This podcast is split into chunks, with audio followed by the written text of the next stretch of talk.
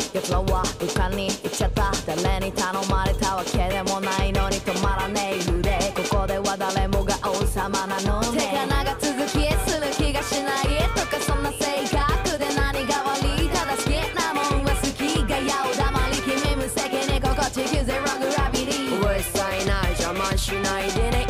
派手にやってみようや脳みそイマジネーション見たもギターもそれ全部血になる飛べる飛べ舐めさしとけ。頭ん中も完成形見えた。頭ん中も自由自在。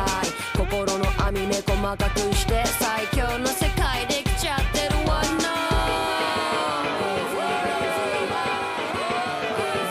Hey everyone, and welcome to uh, to Shigatari Unlimited Trainworks Video Game Teachers Anime Podcast, which is back finally. Uh, how long were we gone? Was it a month? It was a month, All right. full month gone, and still no word. Wow. Well, uh, that's like the first time we've taken any significant time off. So hey, you know, it's 2020 now anyway. Who needs? Who cares about 2019 anime anymore? Doesn't fucking matter. Y'all missed Exactly. out on nothing. Well, uh, uh, hang on, hang on. Actually, wait. Oh yeah. What- We we Oh, we might be talking about 2019 Oh, anime today, right? Fuck. Oh, I guess so. If we have to, fine. Uh, well, all right. So yeah. th- So, uh, anyways, with me is uh, I'm Rose, and then here is John. John is defending Hi. 2019 over here. Yeah. No, I'm not. Um. But I'm defending 2019 anime because look, last year was bad. This year's probably going to be worse, but the anime was really good last year, and hey, the anime seems like it might be just as good, if not better, this year. So you know what? Just keep going, folks. That's true. That's true. Uh, Elvie is also here. Hi, Elvie. I'm also here. Hello. How's it going? It's going good. Yeah. Good. I mean, not not, not much else to say about that. All right. Yeah. I mean, Doing yeah. swell. What else Yeah. can be said? The year just started. Well, we're a week in. Where so are we, Ken? I mean, I don't know if I can say that anymore. There's only like three shows up right now. I was I, I was looking uh, before. Well, there's like five now. Three when I was looking. For. Oh, whatever. Anyways, anyways, yeah. So uh, I guess we'll just start with that uh, whole thing of uh, the anime awards. Uh, so yeah, we we talked about this a month ago, a whole month ago, and uh, it's finally time for us to talk about. It. You know, it's actually this is more fitting. You know, because like I I always liked how our our like Game of the Year awards come out uh, right at the end of the year. We always do it right at the very very end. Uh, that last week, and then uh, this this is good. You know, because it actually feels like we've had our we've we've been able to disconnect. You know, from like the most recent Sure. season and evaluate things. Uh, Absolutely. yeah. So, uh, John, what category do you want to start with for this? I'll have you read the categories. Sure. Should I just read through all the categories and then we'll, uh, you know, go start talking, or do you want to just do one by one? Let's let's do one by one. How about that? That sounds good. To All me. I think we should start off with something a little uh, a little low stakes. Um, how about we start off with funniest moment? I think that'd be a good uh, like Sure. get into that it kind of good. category. Yeah. Mm-hmm. All right. So, so John, you can go first. What was what do you think is the funniest moment of 2019 in anime? I just put down pretty much any time Reigen did anything in Mob Psycho 102. He is a funny man. I've started. I picked that up again recently, or finally had the ability to watch some more. And it, what a wonderful Mm-hmm. man! Just everything he does is just so funny. He's hysterical. Um, like that entire like plot of him like pretty much being exposed as a fraud was both heartrending and extremely funny. Just they they keep that joke going in such a masterful way that it never gets old. It, he is a very very funny character. Like everyone in that show is hilarious, but Reigen is just on another level. I I love that show and I loved just seeing Reigen in general. So he is my funniest moment pick for 2019. All right, LV, what do you think is the funniest moment? Okay. So I'm choosing a funny moment from an otherwise kind of serious and heavy show. Um, and the series would be O, o Maidens in Your Savage, Savage Oh, sure. season, you know, Mario Kodajoy. And like it would be, um, you know, just to give a little context, it's the se- ending sequence of the first episode and how basically the first episode ends. And actually, I don't even remember if this stuff happens like you know like if so the main character so just to focus on well not the main character it isn't really a main character in the show. It focuses on a group of girls right? But like kind of the central character where she's trying to confront her feelings about she's you know do i have a crush on my childhood friend etc and like you know looking back on all these awkward things like oh yeah as kids we saw each other naked and stuff. Like, we never thought about that you know? And ju- it's kind of like a typical th- you know it's it's nice how like grounded the show is talking about those kind of very frank things about like sexuality and like growing up and awkward awkwardness around it and now you're like you know you're in the stage of hitting puberty and it's like what do i do with all this stuff? Now now this is kind of like a weird thing to think about right? And I forgot, but like, okay, you know, again, this is not really a spoiler, but it kind of sets up like a big dilemma throughout the show where she actually walks in on her childhood friend looking and like jerking off to porn, and it's like really weird, and it's like, oh god. I don't remember if this happens in the first episode or if this happens after, but essentially the way the first episode ends, as we're following her, she's like running through the neighborhood and she's just freaking out. Now she's like feeling so embarrassed and kind of ashamed that all these sexual thoughts are going in on her head. You know, and she tries to talk to her parents about it and she doesn't really get anywhere with it. You know, at least her parents are very, you know, her parents are not closing off on her, but they did not, they did, they misunderstood what was going on with what's, with um, what she's talking about and stuff, and instead they interpreted it as her like, oh, she wants to spend more time with us. So they kind of have this cute, tender moment where like they're like sharing a bed together and like they're just hugging their daughter, etc. But anyway, it leads up to like she just starts running out to like the block neighborhood, and she kind of can't unsee all these sexual like perverted things like on the storefronts. Like she starts seeing all these double entendres that she didn't see before, like on the store names. Like I don't know, for instance, like oh like you know like saying she just starts seeing things like a dick joke, or she starts seeing things like oh like is that a stripper club? You know like and you know and she's either imagining it or she they those things were actually there the whole time. And she's she's she's just really sick of like oh like why can't the world you know not have these sexual things? And eventually she like and it's a very crude joke that at least I thought was funny, where she she stops over the bridge of like a train, you know, it's uh, like oh, of um, a, there's like a train track underneath this bridge, and she stops there, and she just falls to the ground. She's just really upset and unsettled, and like the tr- and there's this really crude like visual joke of like the train going through her legs. And and it's like really crude but then when you think it, it becomes this overarching like uh thing where she's afraid of sex and she's afraid of like um you know how you know how to confront that like, eventually when it eventually gets there. And um at this point she ha- still hasn't confessed to her crush etc um but it's i thought i thought personally it was just like a really funny moment that i think resonates with um, you know, sort of like my experiences confronting that sort of thing, and like maybe others as well. You know, of course, not for everyone. It doesn't. It's not like a good generalization of like how people confront those things. But I just thought it was actually like. I, I, felt like it, that whole sequence was like in a way that even though it seemed it seems like it's a crude and kind of tactless thing, I don't think it was. I actually thought it was like a funny depiction of like someone going through that thing and not sure how to confront those sort of sexual feelings for the first time, like that sort of sexual awa- awakening. Um, yeah. That's that's yeah, I can agree with that. I I, I watched that show as well, and I was very thrown back because I think the uh, the ending of the uh, preview that they did for that episode because they released a preview earlier than the series uh, was even better because it was just her opening the door and nothing happened yet or whatever, and you can just hear some noise, and it was very effective. Mm-hmm. How about you, Rose? What was Yeah. your favorite funny moment? Uh, listen, I, I thought about this long and hard. I thought there were a couple options because you know there's a lot of funny anime last year, but it has to come down to Super Senko time. yes. It's like the funniest thing I've ever seen, and every week I was like on the edge of my seat, ready to like lose my mind at whatever new location they put Senko in to So like Some the whole series as a concept. No, like specifically just, Just- Super Senko time, that ending bit that they did. The last, the last like minute of the every, every episode was Senko comes out and it goes at Super Senko time, and it's just like acts like y- the the theoretical animated camera is you, and Senko is ASMRing you. And it's like mortifying, honestly, but it's very. It was very fucking funny. Uh, like the she's like, "Oh, what should we get from the grocery store?" Camera nods like I was losing my mind. it was really funny. It's another level. It's It really is another level.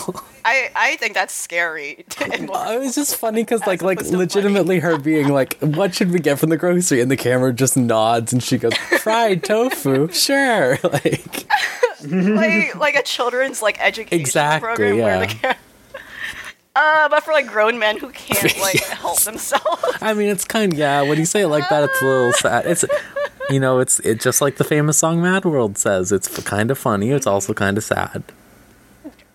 quoting quoting a great line in music history. Yep. Yes. God, it's it's so nightmarish. Like I just pulled one up because I just kind of wanted to look at this again. It's just. It's it's it's it. not good. The music. the- Oh man, The yeah, here she is. She's clean. She's cleaning cleaning your ears. mm. There- There's a cleaning your ears. Oh man, like do you Of hear course it? there Like, do you is. feel- Oh, I you're your bet. headphones? Kinda. Oh I mean, goodness. But like, that's not even. That's not, That's not even the worst That would work. Because like she's like looking down at you, but you're She's like looking up. But like, so your head's on the lap, like right? Your head's on her lap. That's that's the only way. Yeah. Okay. why'd she blow in your ear? I would be like, don't do that. Stop. ah, fuck, stop. Ah, like. um. So we put out the call for some answers. Um, not everyone answered every single one. I'm not gonna, you know, I'm not gonna be like, you know, you need to do that. But I'll just read um, the ones that people um, sent in, uh, the answers. So uh, we only got one answer for funniest moment, and it was from Beryl, uh, who said that their favorite moment is any time that Carmilla gets owned in Kemono Michi. It's kind of also kind of sad, just like I said before. It's a little like, oh, Yeah, it's a little upsetting, but also very funny. yeah. the the funny category is like a multi genre. The It's Category. multi-dimensional. yeah, Yeah, it's like interpret it as you wish. because yeah, even like the Reigen moments, it's like, oh, Yeah. like he's hilarious, but also that entire season was him going through shit. So Yeah, the, like especially the one I described. I was like, yeah, this is obviously also kind of upsetting in a lot of different ways. It's like, Yeah. I mean, comedy and tragedy go hand in hand. That's you know? true. it's, it's That's, that's what the that's what the Joker said. which one- which Joker?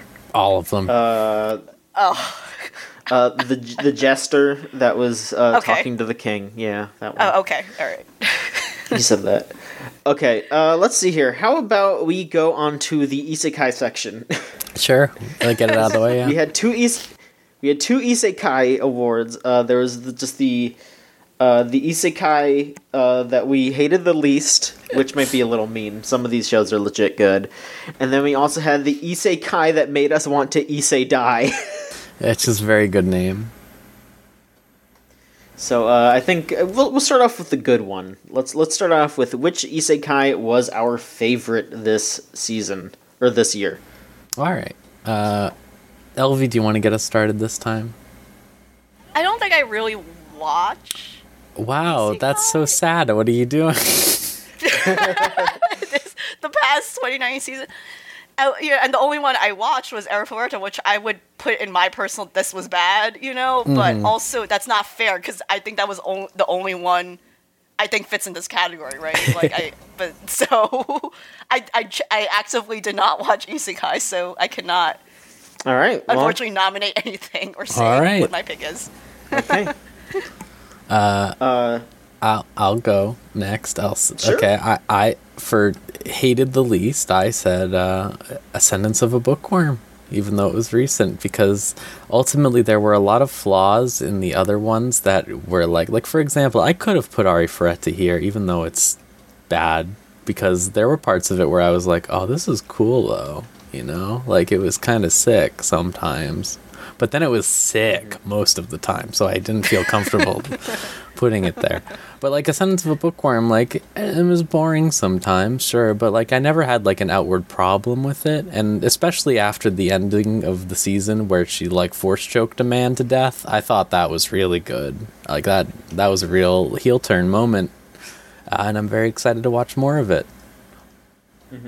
Yeah, I agree with you in that. Like, yeah, I did watch this show, but I also just dropped it because I just honestly lost interest. So that, Yeah. that's just me. Me and Isekai do not. But I do agree with you. Yeah, that's this probably would fit like something that's like, oh, this actually has a lot of potential. And so definitely Isekai hated the least. Yeah. because concept wise, it's at least different and it, it, it's it's going somewhere. Yeah. So that's nice to hear. Exactly. And mm-hmm.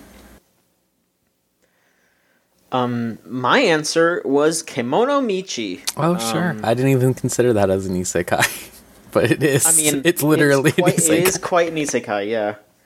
So I guess I'll just kind of use this as my chance to talk about the show real quick because uh, I finished watching it this past week. Um, it was very fun. Uh, it, you know, it, it it had its moments of repetition. You know, they they do this the same jokes over and over. Where you know he flips out on somebody if they call him the demon killer or whatever, and you know the cat. The wolf girl, or uh, is she a wolf? I think she's like a wolf or something. Yeah. She's always like, "Oh, look, I found a sword," and she does that like every five seconds, and it's like, okay.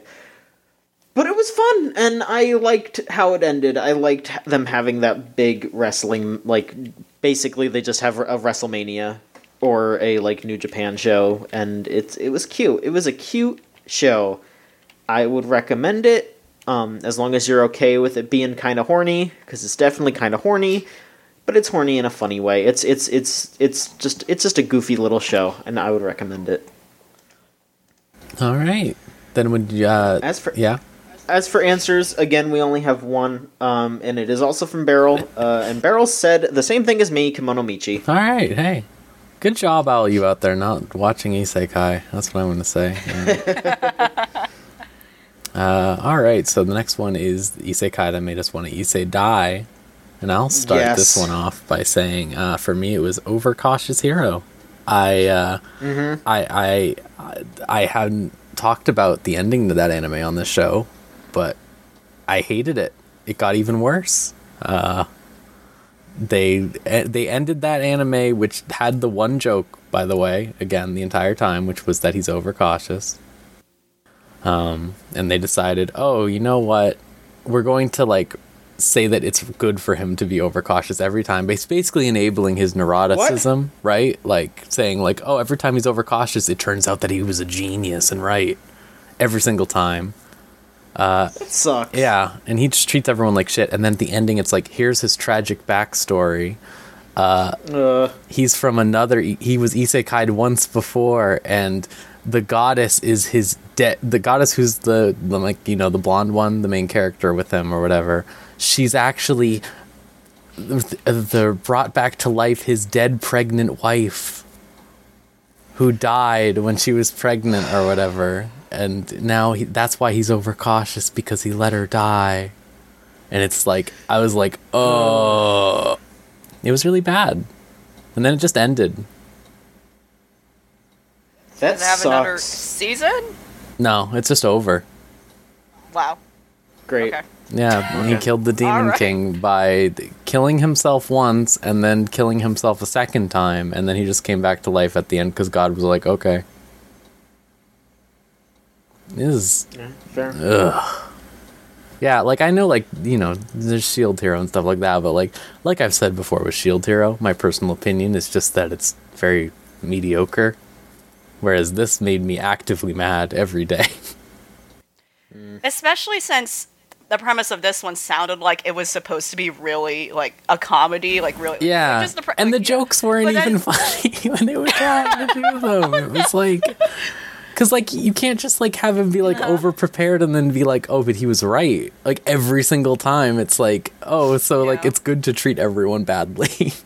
Yeah, like it's and then you just suddenly come up with this was bizarre, serious backstory. Yeah. It's just like the whiplash in that is not good. It's yeah. All right, uh, John, what did you pick? Um, I picked the um, the mom and her two hit target attacks show. The most dropped anime of all time. Yeah, I, I was kind of I, like I, I I don't know. I kind of felt like I just wanted to bring that up more than anything because like I didn't watch it. I didn't really watch any like bad isekai shows. So I just I just wanted to bring up like yeah, it was one of the most dropped shows ever. I think uh, on any list or anime my anime list, whichever one. Um, and like I was just sitting there and just thinking, like I, I think when that came out, I, I think I, I don't know if I was talking to you all or some someone else, but I was just like, man, like that show must have sucked so much because. I didn't see any fan art of the mom. Mm-hmm. Like I, I saw like a very very small amount, and I'm just like, she has a cute design. Like I did not see anybody being like, oh, the show sucks, but she's cute. Like there was none of that, and that just like tells me about how much that show sucked. That nobody was horny for the mom enough enough to draw fan art of her. Like I mean, why would they need to? The show provided enough, I think, uh, content that they didn't. No one else had to. I mean, I don't know. She got just- slimed it's- immediately. I guess it's just it's just it's just so stupid that it, it was a dumb fucking show, and I've I've had enough. Um, Rose, how about you?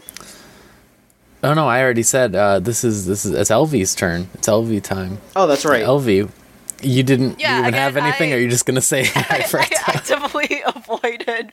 But again, Arifureta is kind of upsetting in a Yeah. lot of ways because it's it's just something that um, this is interesting because it's one of those crazy like production it's one of those things that has a crazy production background as to why it's the way it is and like this was something that definitely was supposed to you know i forgot the na- specific names of the creatives or studios that involved but like this was a series that was meant to come out like much earlier than it did just only recently. I think it was supposed to come out in like 2015 and if you're able to still find i mean you can s- still do that. If you find key art for it for like at that point in time it definitely looks like a show that came out like or was supposed to come out in 2015 and the reason why it's the way it is is because because of all this this time gap of production people like all these key staff members changing and like who's going to actually direct it and that's why it's the way it is. It's basically a show that was rushed and probably unfinished. Like it has terrible animation and like they just decided to put it out all this bad cgi um it's a disgrace that it has such a good opening It has a really good opening. opening song, and then and then not only is the show bad, but even the opening sequence is bad. Like the opening sequence looks like a Windows Movie Maker kind of slideshow thing. Like there's all these laser, like it's it's it's terrible. Um, And again, like I didn't finish it all the way through. I only watched several episodes, and I was like, nope, I've had enough. I cannot deal with this. Um, I, I I'm putting it in like my own like oh this is bad in terms of like oh that's sad you know like apparently the series has like a lot of fans even though I read some of the text of like the original light novels and it's kind of like questionable in terms of quality at some point like a dragon gets like Oh no, I'll talk about that later. yeah, okay okay how to describe how do I describe this in the least crude way as Don't possible worry, I'll I'll, I'll take care of it. I'll, I'll, I got it on the just list. beat out my whole part oh okay well Yeah, Um. Ah, okay Okay. So we a got sword some has other to go an- somewhere it's not supposed to Yeah. it's, that's the right solution We got a couple of answers here. Uh, so yeah, from Beryl. Uh, Beryl also says the uh, the the, the um, overcautious hero. Uh, specifically, uh, she says I didn't watch it, but hearing Chooch talk about it made it sound like suffering. yeah, it was suffering. That's exactly what I'd say. how influential we are. yeah. And then uh, Trixie wrote in and said, uh, Shield Hero, where to start? It's sexist, poorly written, fond of slaves as plot devices, minus Raphtalia, and is poorly shot and poorly framed battles, alongside mostly serviceable animation and okay music. It's misguided at best and horrendous at worst. Yeah, Alright. Um, how about we do uh, best OP and ED? all right. Uh, all right. So, uh, LV, you go. You go first this time. Yeah. What do you say? Um, uh, so the OP for Dororo, ro- I, I, I keep Oh, mixing yeah. up. It's two rows or three rows. It's two Anyway, rows. It's only two. Sh- two Dororo. The OP for that fire is very good. It's like one of those songs that gets you really juicing. Oh, yeah. Like highly recommend listening to it if you haven't yet. Also, the band for it is really spectacular. I, um, I th- they have like two names, but one of their names is Queen Bee. I think that's how they like market themselves to an overseas audience. But it's very good. Also, the sequence itself is really good because um, this is a series that adapted an old Osamu Tezuka work, which was left unfinished actually, or like it had kind of like a rushed, weird ending that was not planned um, when it was still like circulating. And the opening is cool too because it not only like kind of does the thing where it kind of foreshadows what happens, but it has like these little blips and moments actually paying tribute to like Osamu Tezuka's like art style as well, in like a very neat way. But overall, it's just a good song. It's a very strong, a strong song, and highly recommend that group in general too. Gets you mm-hmm. pumped up for like this Yeah. samurai show. Party's over. Yeah, Party's mm-hmm. over. it's over. it's over. Should I go? Yeah, go ahead. Okay. My choice is Mob Psycho 100 Season 2. 99.9. You know that shit. That's the bomb. oh yeah, yeah. That is the bomb. I love that song. Um, and I'll just get out and say it that that was also the choices of both Beryl and Wheels. They both said uh, Mob Psycho 100. That's pretty good. Uh, yeah, Nice. so everyone loves that song as they should. Um, it's I, I think it might It be is a good better than the original. I think they're both Season very, one. very, very good. That's what I think. They are both really good, but we're we have to rank them. Uh, oh wow! I, I would say the first one personally because I think Okay. because it's just like if everyone was not, it's really good. You can. And when it's just Yeah, like bump, bump, bump, bump, yeah, it's good. Uh, how about you, Rose? Uh, I said Shadowgraph, uh, which is the Boogiepop and Others opening. That's still not on Spotify, and I'm very mad about that.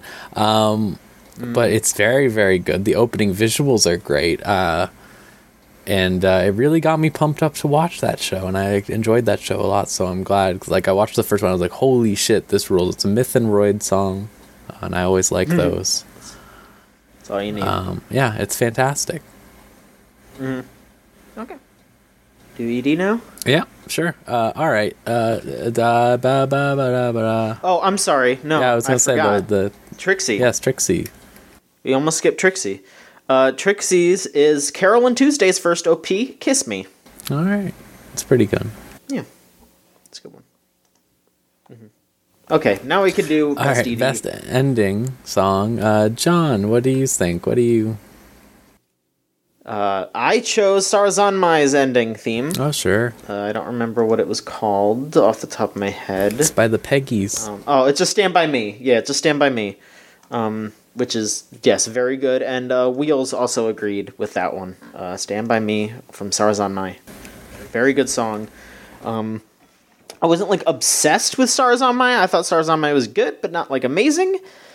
But like every time that show ended and you just heard that stand by me dun, dun, dun, dun, like it was just like so like powerful i was just like ah i like i felt like all the like like that past like 20 20 so odd minutes just like fall onto me and it was just like okay i'm i'm processing this now it was it was a really good song for that Good. LV, what did you think? My favorite ED? Yeah. Oh yeah, so my favorite ED is Lily from the third Bungo Stray Dogs season, which is by the band Luck Life. They did all their EDs, and I thought that one was just very nice, especially like how it ended, and where, um, I think a lot of the a lot of characters in that series were just kind of coming through in terms of like actually shining and reaching their point where like oh yeah well I don't know like I don't know what's the word to describe it but kind of like the the ideal point in a character arc where like oh, oh shoot they're, they're like maturing they're like they're, they're getting better like i'm cheering for them you know it's like it's a very refreshing like kind of pop rock song and i just thought it was very pleasant the open the sequence for it is literally just the different characters crying and i kind of find it funny in a sick way Wow. I don't know, it's just like no, not in like a sick way, but more like, oh, that's kind of weird that this is the ending every episode. But I don't know. It's like, it's like, it's funny in that it's like this is a weird choice, but also it's like, oh, okay, I kind of get it. It matches with the song, but they're just crying. I don't know why. That's that's the shot. It's also like reused footage from their episodes, but it kind of works. But it's otherwise a good song. It's kind of hard to find a sequence, I, I, I assure you, but um, because I think Funimation, yeah, Funimation has grabbed this show, so it's a little hard to find it, but it's a good song. Hell yeah. Uh, for me, I picked uh, Game Over, which is the No Guns Life ending. Very good. And also, watching that ending really, you know, woke me up to the realization that people were using Unreal Engine in anime now. And uh, Oh no! in animation at large uh, across the world, even in CGI stuff in live action movies in America, it's it's become a big Yeah. thing. Uh, yeah. Really opened my eh, there's something that it just like i was like taken aback watching listening to that ending the first time being like oh this song's really good. They say shoot your gun in this song in english. Like that's really good. And like uh just seeing that giant unreal engine logo take up like half the screen was like what? Because it's a 2d anime. I was very confused. But you know it revealed itself later why. But uh, yeah it's a very good song it's very like, yeah. I recommend listening to it. Very swanky, yeah. Um. All right. So what do we got Let's go over in? the choices here. Uh, Beryl says the uh, the ending song from Fate Stay Night, Heaven's Feel Two. Oh yeah. uh, oh damn. Eimer, A- Aim- Aimer. I want to say this. Aimer. Okay. Pardon me. It's okay. Um, Wheel said, yeah, Stand By Me as well. Um, and then Trixie said uh, it's a tie between Boogiepop and Others' Whiteout and Hitori Bochi's Ne Isho ni Kairo. The Bochi one was really good, but you know, like thinking about uh, like if we could say the one where it's like um, ha ha wah ha ha that one when they ended with that that was really good. Uh, yeah. that. Yeah. Yeah. that that I think that one would be like if we had to do a site wide. Yeah. that. All right. So what's up next, John? Okay, um, how about we do the Annie Yikes Award? Um, I don't think anyone sent in anything for that one. Um, but things that happened in the industry that were bad that we want to call out. All right, uh, Elvie, do you want to go first? God. Okay, just Vic Mignola. Oh. No, I can't. I, I can't pronounce his name. It, like I've heard people pronounce his name different ways. I don't think he himself Mm-hmm. has ever pronounced his name, so I'm going to assume it's Vic Mignola. So my whenever- joke has whenever I say it- mispronouncing his name.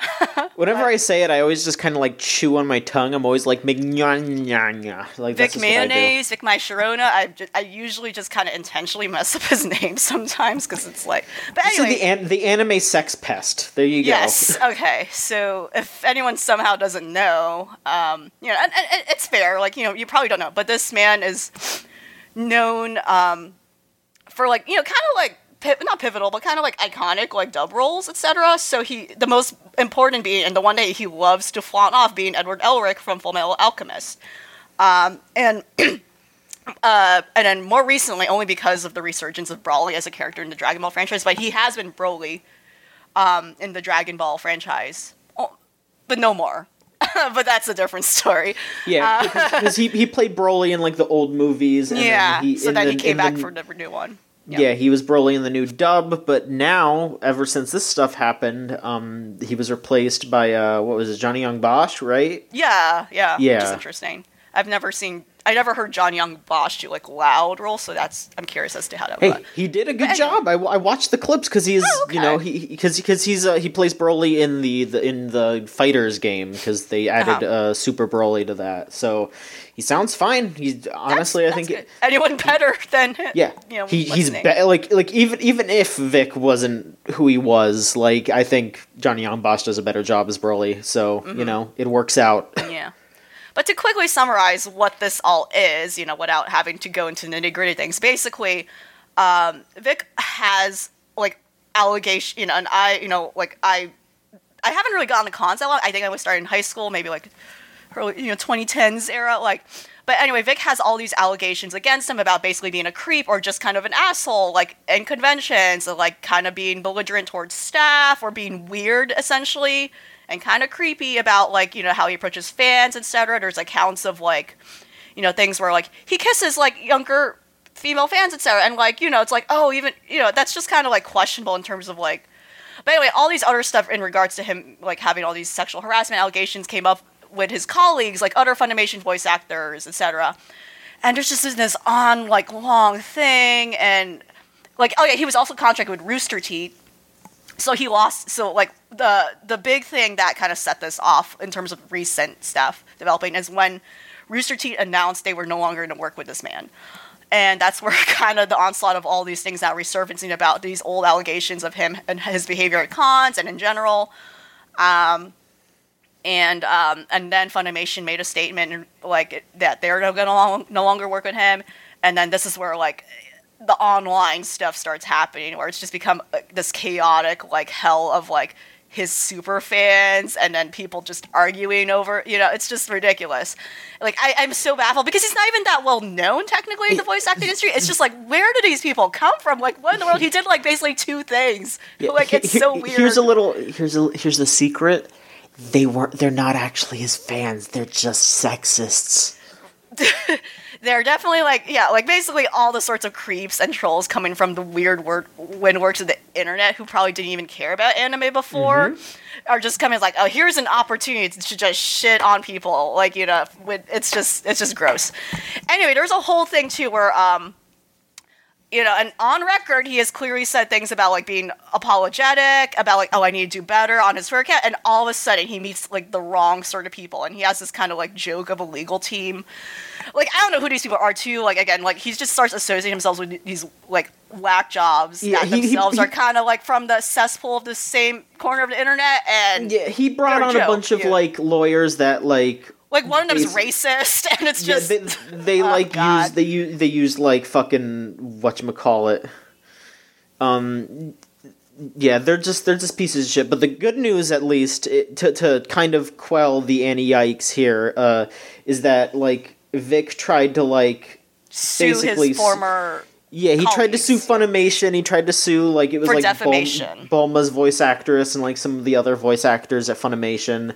And he lost spectacularly, and he had to like pay all their fees and like pay them a bunch of money, and so yeah, he lost big time. He is probably never going to work in the industry again, and he's just going to be like in the corner of some anime conventions trying to win back his former glory, and he's never going to do it again. So, you know, like obviously it'd be better if he was never anywhere near anyone, but you know what? He's just gonna he's gonna silently suffer probably for the rest of his life. And depending on like autograph money, you know. Yeah, like- exactly. He, that's gonna be his life for, from now on, and that's what And he deserves. and it's like um the dub a lot of dubbing industry really is concentrated in a central part of Texas, and that's where a lot of these folks are. So it really does look bad that this happened. I it'd be shocking and really baffling if someone out there like hires him in that area, especially like central. It's just it just looks really bad. Yeah, I, I doubt it. Um, So there's at least that positives um, coming out, as in like hopefully Mm-hmm. to God he doesn't do anything else after like you know after us, right? Like it's just yeah. like you just gotta swallow the pill and take it. Mm-hmm. All right. Uh, Rose, do you want to go ahead or? sure. Um, I was going to pick one that's semi recent, which is uh, the thing that happened with Frag Time. You know about that? Frag Time OVA? Oh yeah, yeah. Yeah, I heard a little bit about that. Or the studio, Tier Studio, just like disappeared. Uh, it was later revealed they filed for bankruptcy and such, but uh, like they didn't pay any of the animators who worked on that OVA. Uh, or I think a couple of a little bit of their work before that. Which and then like the thing that really struck me about this is like that's not shocking. This sort of thing happens all the time. You know, the, the anime industry is hell. All industry is hell. But the thing that killed me was looking up like what else has the studio made, and it was that fucking why the hell are you here teacher anime. From last year is like their only anime other than working on Lords of Vermilion. Uh, it was just like, wow, they, uh, you're telling me that studio wasn't successful? like, I, oh man, God. yeah, that's pretty much it. What do you think, John? Um, so real quick, I'll just um, I I didn't put this one down, but I I, I don't know if saying that it's an Annie yikes is uh, appropriate, but I guess just like a quick um, quick acknowledgement of the Kyoani fire last year. Um, just a quick like memorial to that. You know, it seems like Kyoani is getting back on its feet. I saw that they put out like a New Year's message saying like, you know, basically like we'll we'll be back as soon as possible. Thank you for all your support.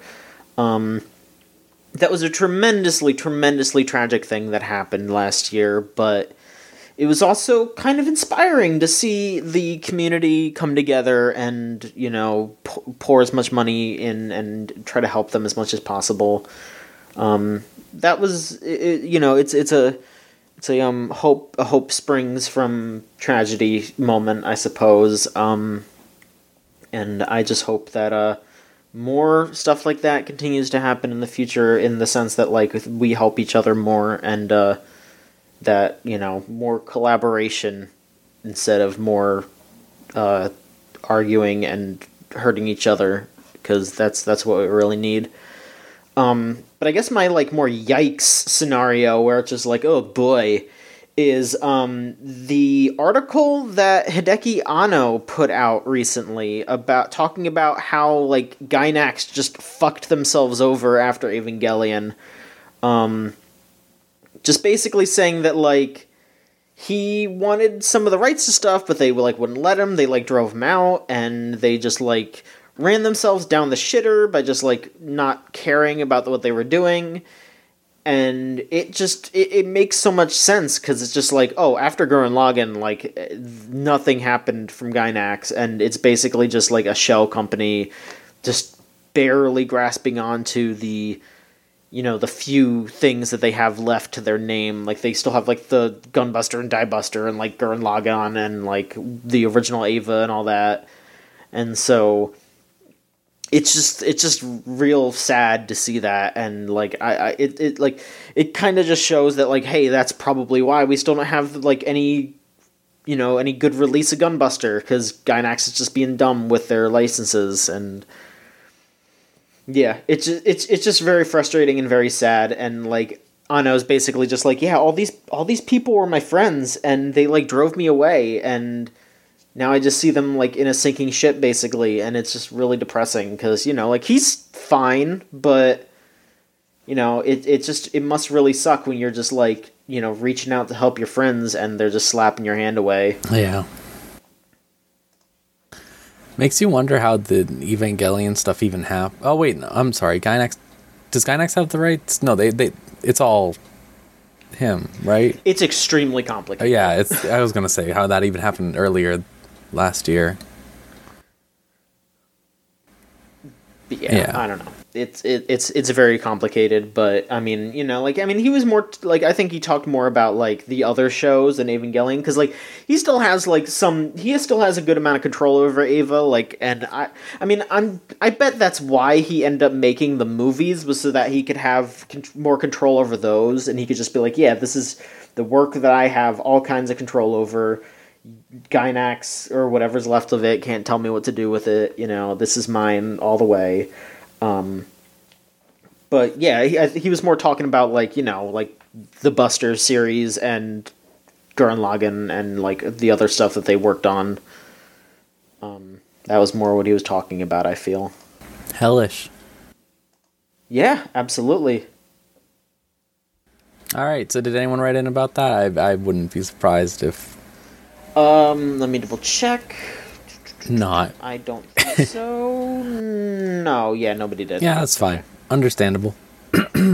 okay, so uh, next, do you want to do what do you want to do? The, the worst moment? You want to keep this nightmare? The the Yeah, holy hell alright. award? I mean, this, yeah, the the Holy Hell Award because I, I named it that because it is the award where it made you go, oh, holy hell. All right, So, yeah, I'm gonna start with this one and say what Elvie was saying earlier, which is the five minute long scene in Arifureta where you have to watch the main character shove a sword into a dragon's fully rendered asshole. Maybe one of the worst things I've ever seen ever. And they fully rendered an asshole and not anything else. No, nothing else. Like, just like, oh, that's where the budget went. like I, I, you- you talked about this previously, but I kind of forgot. Like, how how rendered is All the way. Do you mean like You see it. It's running at. It's running at a frame rate, like a pretty good one. they show a dragon's asshole? Yes, they do. Yes, What? Uh-huh. it's revealed the dragon was a woman too, like a like a normal person who was can turn into a dragon. Because it had boobs. Yeah. It- yeah, it also had That's boobs right. I, as I yeah. I mean, we named an episode Dragon Boobs. Yeah, that was a different dragon's boobs. That was a different dragon. Yeah, that was that was the mom anime dragon's boobs. Oh, oh yeah, you're right. That was a different one. Um, but yeah, this was like the worst thing I'd ever seen because it's just like him like going like take this or whatever like over and over again and her being like uh i'm nutting Yeah, it's uh, sexualized. uh, and, I, and then that character becomes like darkness from konosuba basically afterwards so it's like real grim stuff and i have to say like the worst part about this is again because like Arifureta was very much a show where I was watching it and then like I would like let my guard down because I'd be like, oh, this is pretty cool. All right, yeah, like it's pretty cool. Like he's doing like gunshots and stuff and flips and it's playing like a saxophone. I'm like, all right. And then like something like this would happen every episode, every single time. Like I, I- they got my guard down again guard. the next episode because they brought Seaman and Seaman was just there from the Dreamcast game. Like he was just there and he was talking and saying Seaman things and I thought that was fucking funny.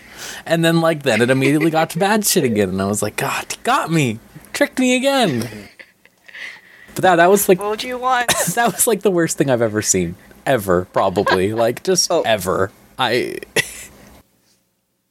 That's that's rancid. Um, real quick before we move on, I need to, I need to issue an apology. Um, Boss Stones also sent in answers for Oh. best OP and best ED. Oh yes. I missed that. Um, so we got a vote for best OP, which is Demon Slayer's Gurenge, Oh yeah. And then best ED was Stars Align Kago no Bu- Naka no Bokuda. Oh. So there you go. Yeah, got some Some variety. votes in there. Yeah. The people's vote with that Demon Slayer one. There you go. Yeah, absolutely.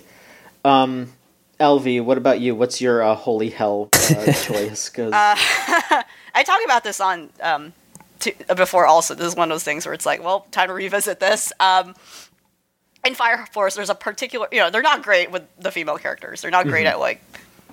There's one girl in particular who's unfortunately her quirk is being a fan service character, and it's not funny. It's not even like well timed. It's like, why did they keep doing this? It's very forced, and essentially, um, there's a and this was a very good episode, though, I, must add, but it gets, of course, disrupted, unfortunately, because of just how she is and like how they're forcing her into this sort of thing.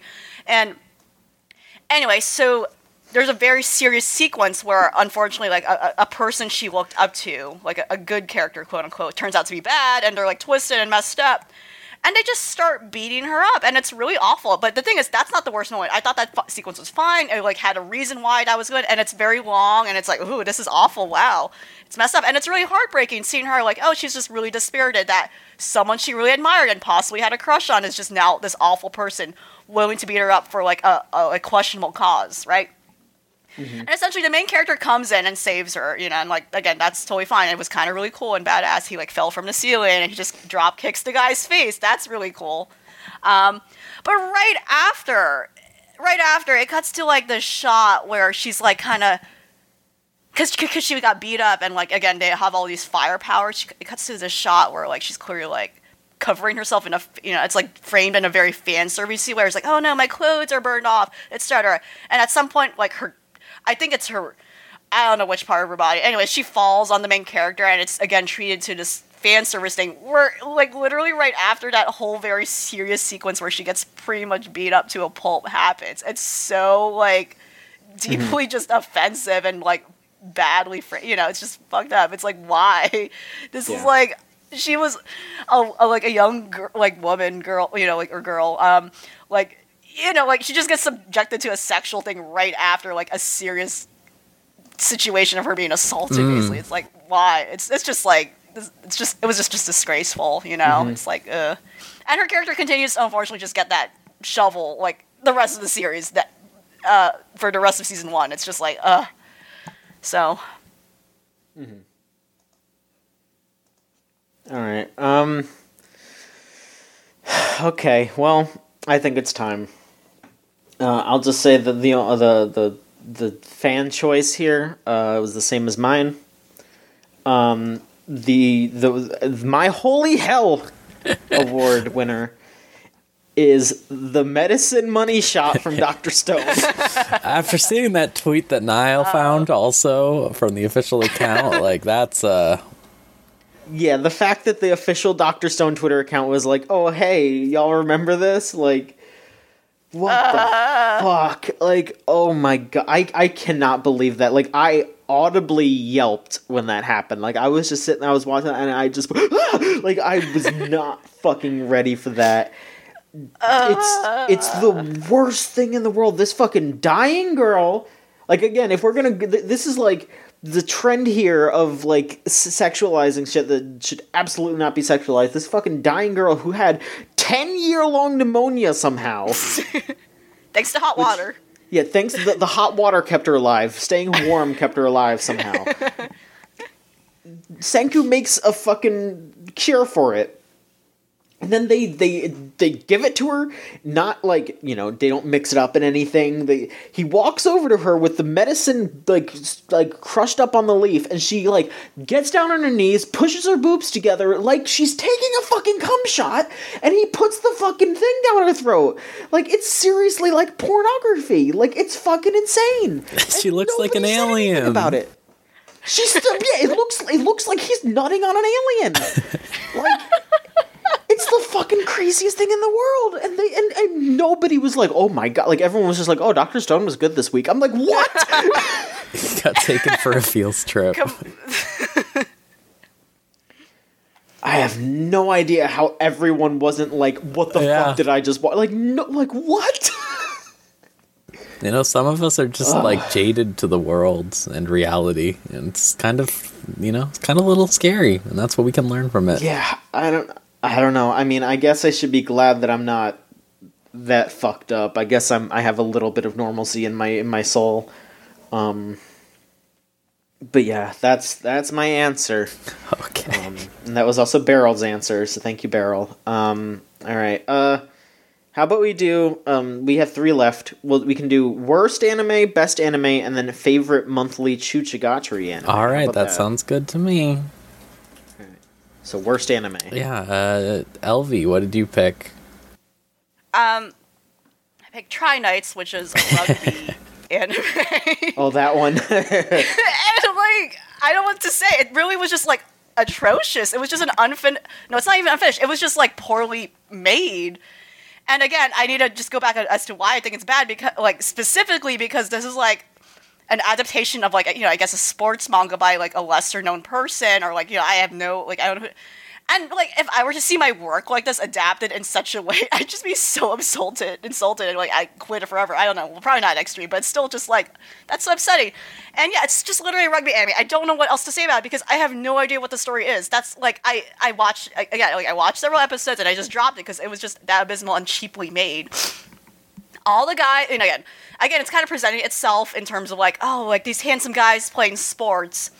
But even the sports segments are not well animated. There's like a lot of cheap cuts like there's a lot of strange scenes where the camera pulls away and there's like literally nothing there. Like there's just a lot it's just a badly produced product just badly produced thing. Like it's just it's just you know a lot poor drawing all the gu- the character design's terrible like all the guys look the same. The only way you can tell the difference is between their hair colors and yeah, I just literally do not do not like absorb what the plot even is. Like by the third episode, they're like, "Oh yeah, we're gonna ri- you know have like a rivalry with this other high school," but other than that, there's like nothing really going on for it. There's it does not have the adrenaline rush you would want when watching a sports series when even the segments where they're playing the game is like badly done. A lot of animation really was like they're doing like this they're just either panning the camera or they're just doing like a lot of these action lines behind the main characters when there's like only two drawings moving. Yeah and i'm baffled that they didn't even like well actually no. There was cgi and like a couple scenes and they were used in shots that were still.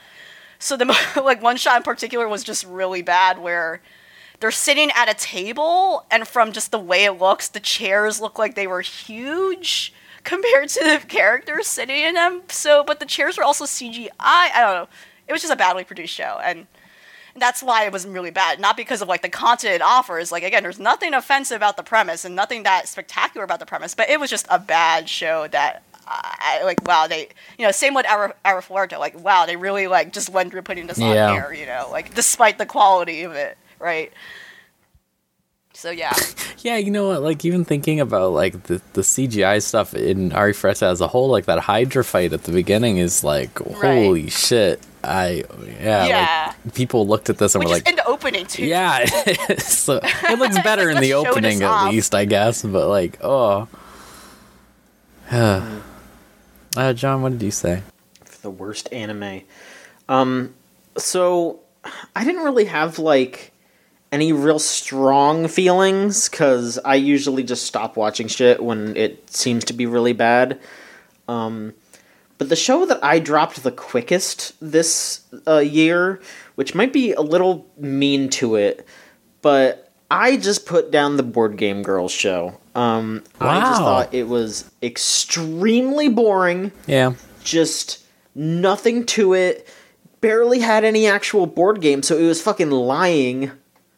That was its biggest grievance. Was just that it was a lot. yeah. Like conceptually, the I- appeal is great, right? Like, yeah, I would love Yeah. to watch an anime about board games, but no, no. and it was just like these really contrived, dumb character beats that came out of nowhere and were just really cliche and boring. And I just, I really did not like watching that show, and I dropped it after like three or four episodes. And you know, like I mean, like I think Doctor Stone is probably a good second place for me. Like I just. I, I I don't think Doctor Stone is like a complete piece of shit, but like I just think about all the dumb stuff that happens in that show, and I was just like, oh my god, I've had enough of that. Um, Uh, But yeah, go ahead, Rose. Um, for me, I picked. I, I considered this. I considered a lot of options, but I ultimately landed on Val Love, which I watched two episodes of and couldn't take it anymore.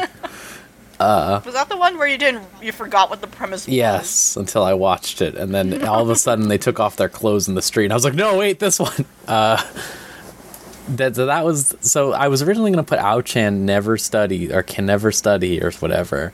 Which was pretty bad, but there was at least some something in there that was enjoyable sometime. And man, the two episodes I watched of Val Love were the most miserable I've ever seen. Uh, they were adapting that manga at a rate of one chapter per episode, so that should give you an idea of the pacing that happened in those. Uh, And holy hell, it was just an anime about this dude who looked like a background character from Boku no Hero fucking girls.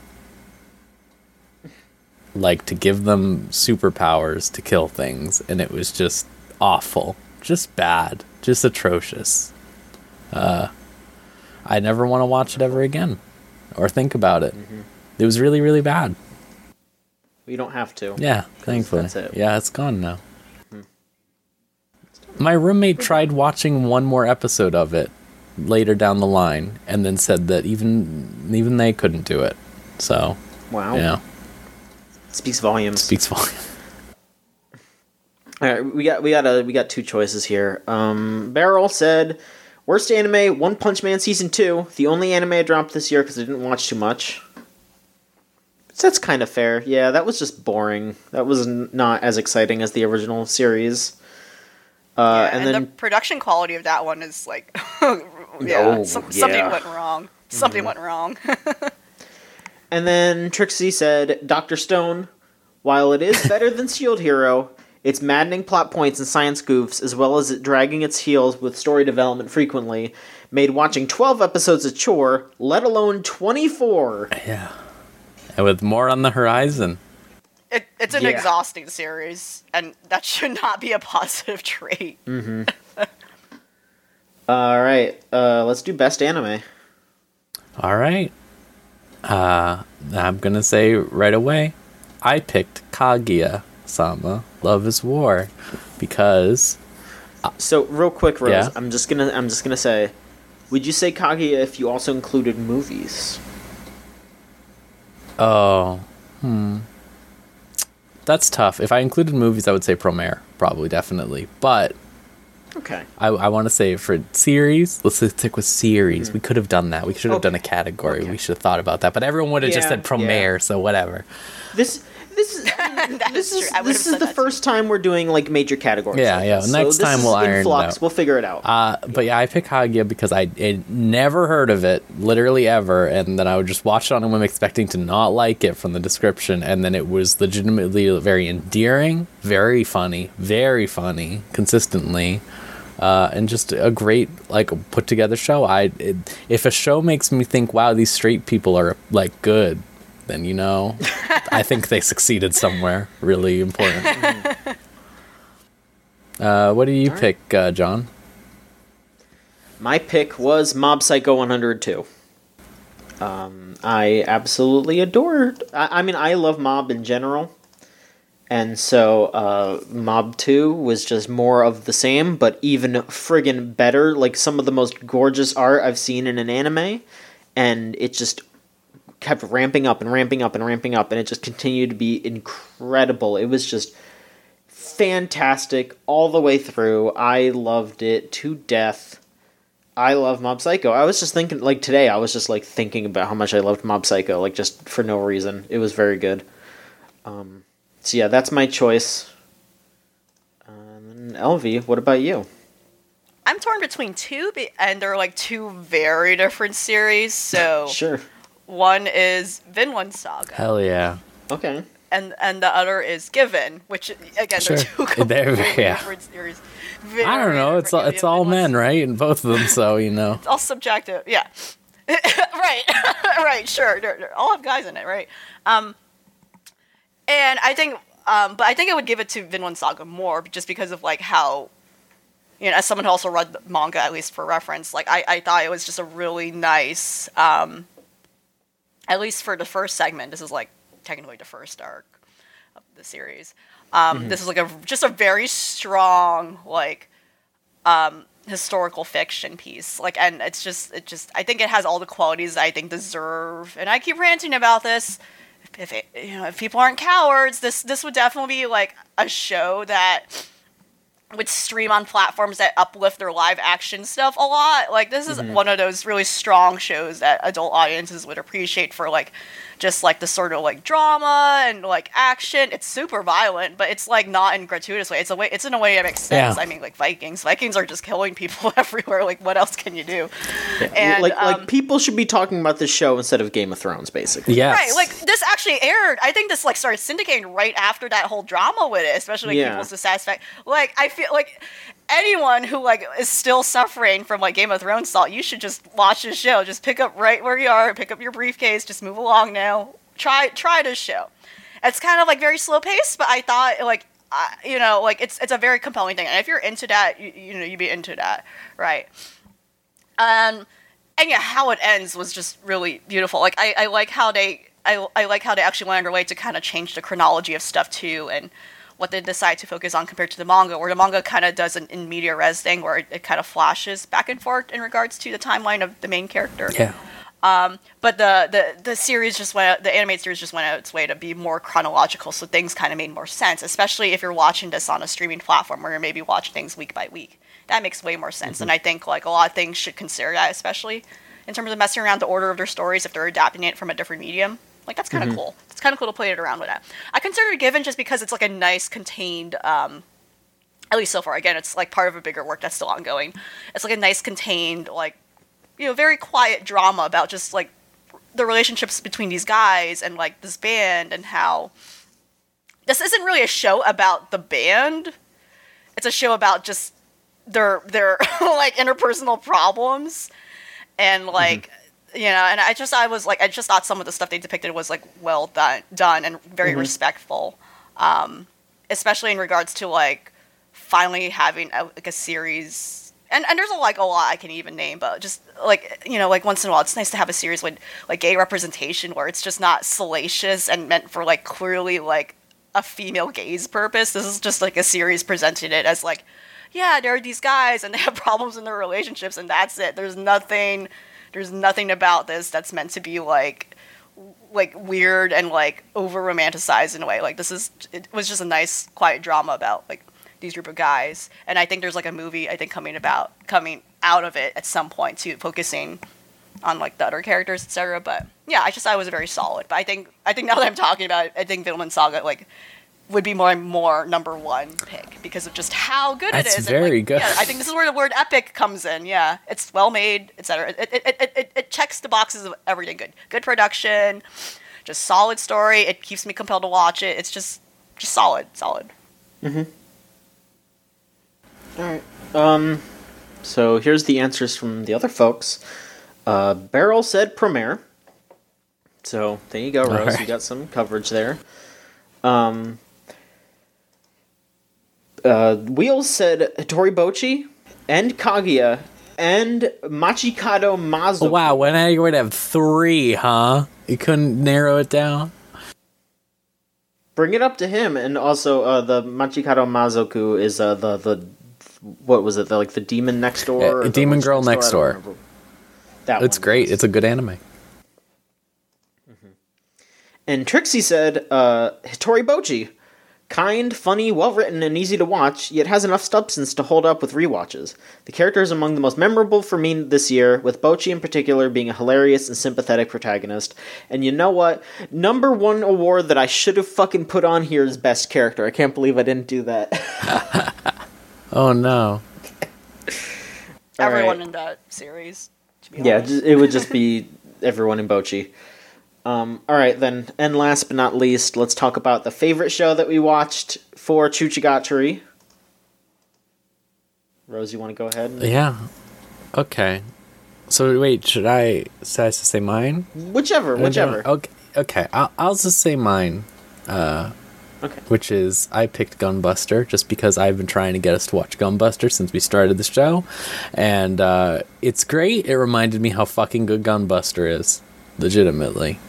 Uh, what a fantastic show! I wish that we could watch it normally, like normal humans, but uh, any yikes, as they say. Uh, so yeah, that's what I say. Uh, what do you Okay. What do you pick? Elvie, you're next. Elvie, what do you pick? Oh, spotlight on me.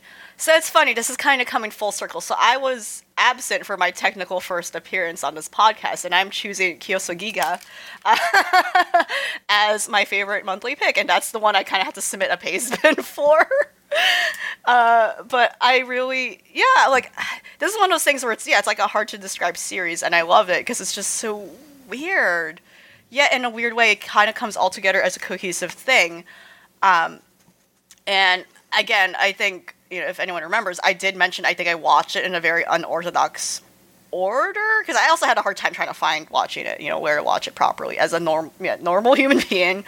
um, but nonetheless, it all it's one of those things where it's like this all this like cha- this this chaos that comes together in like a singular thing, and it just somehow all makes sense in it. I, it's just a, it's just like a beautiful show, and like all the characters in it, you know, despite being like despite it having a huge cast, I was invested in everyone. I didn't feel like I was detached from like you know like a lot a lot of series in general, not even just anime. Like have like in movies, that's like the big problem where you have like a huge cast and you're trying so hard to make everyone interesting, inter- interesting, and now that's just putting me off from caring about all of them. I didn't feel that way about this series. I really liked everyone in it, and again, it's just like a well produced show, and I just loved loved it in general, and like the gamer girl, and it was just just wonderful. Mm-hmm. Solidarity. Yeah. Okay, so my pick, I kind of, I kind of went with two, just because I went with the, uh, because I wanted to specifically shout out a show I had never seen before. So the show that I had never seen before was Kyosogiga, and yeah, that was just a fantastic show that I just completely fell in love with watching it. Like just hearing the music or just like even seeing like a gif of the characters just like makes my heart swell. It's like it, it's such like a good feeling to just think about that show. Um but the show that I return to and I know it's a little cheap, but whatever. Uh it is Neon Genesis Evangelion. Um Eva was such a big thing for me uh, when I was younger, and watching it again, it was both like enthralling and also just kind of depressing because I was just kind of thinking about both how much I've grown over the years, but also how maybe I haven't grown, and it was just like just thinking about it like right now i'm just kind of like oh god so Evangelion means a lot, a lot to me. Um, and rewatching it for the podcast was a really good refresher about why I love that show so much. And um, you know, I'm just glad that we were able to share that and talk about it together. That was very that was very important to me. Good. So uh, for the answers here, uh, Wheels also said Kyoso Giga. I know Wheels is a big fan of that show now, so that's good. Um, Beryl said Gatchaman Crowds. Oh hell yeah! I'm glad I finally Oh, watched that. Honestly, that that's that's a good thing that we did. It's a good show. Yeah, Gatchaman Crowds was a really good show. Very stylish show. And Trixie said Tamako Market. Uh, while I think while I think both Eva and Katanagatari are better now, Trixie's getting a little ahead of herself, but we'll get into that, I guess. Um, something about the raw fun and warmth of KyoAni's Tamako Market appealed to me more, making more of an impact on me this year. Even not considering its superior sequel, uh, superior sequel movie, Tamako Market is addictive, being the equivalent of anime candy while still igniting a passion to dig into it more and understand its characters better. Something KyoAni knows how to do amazingly well. So that's that. That's our anime awards this year. It was a it was a really really fun good year for anime and Yeah. I hope that we can I hope that we can keep having fun with anime. Hey, things look good this year. You know, they got new Kaguya's next season, a bunch of other stuff. Yeah. It should be good. Mm hmm So I'm going to just put out a request because we talked about a lot of the stuff from that started last year, um, in the, in in that that past segment. We should focus on the stuff that we watched that started uh, in this season. I think Yeah, sure. because I don't want this to be a four-hour podcast. All right. Yes, that's fair. Um, okay. Well, I, I real quick, I do just want to go over Iruma. Let's start with that. Can we just start with Iruma since that's Sure. Okay. I just want to do. Well, gets a free pass. Did you watch the new Iruma, John? I have not. Oh yet. fuck. Okay. I don't know if we should. Well, I that's did. that's like the only thing that I'm like not caught up on. Yeah, I know you did Elvie. I I don't know if we should spoil it or not. I don't. You know, it's my own damn fault. So just go ahead. It's fine. Okay. I watched, It like, was everything else. fucked up, right, Elvie? Like that caught me off guard legitimately what happened at the end of that episode. Uh, Was it like bad? No, Or no, just it was like, that's oh fine? my god. Like a, a character has malicious intent. Yeah. Ooh. And I was Like "Whoa, legitimate malicious direction intent. It's not just like this yeah, like petty or anything. We're anything. getting into some serious stuff. Yeah. And It, it was a character Okay. I would not have expected it with too, as well. It was very surprising. Ooh. Um, okay. but yeah, that that Iruma's great.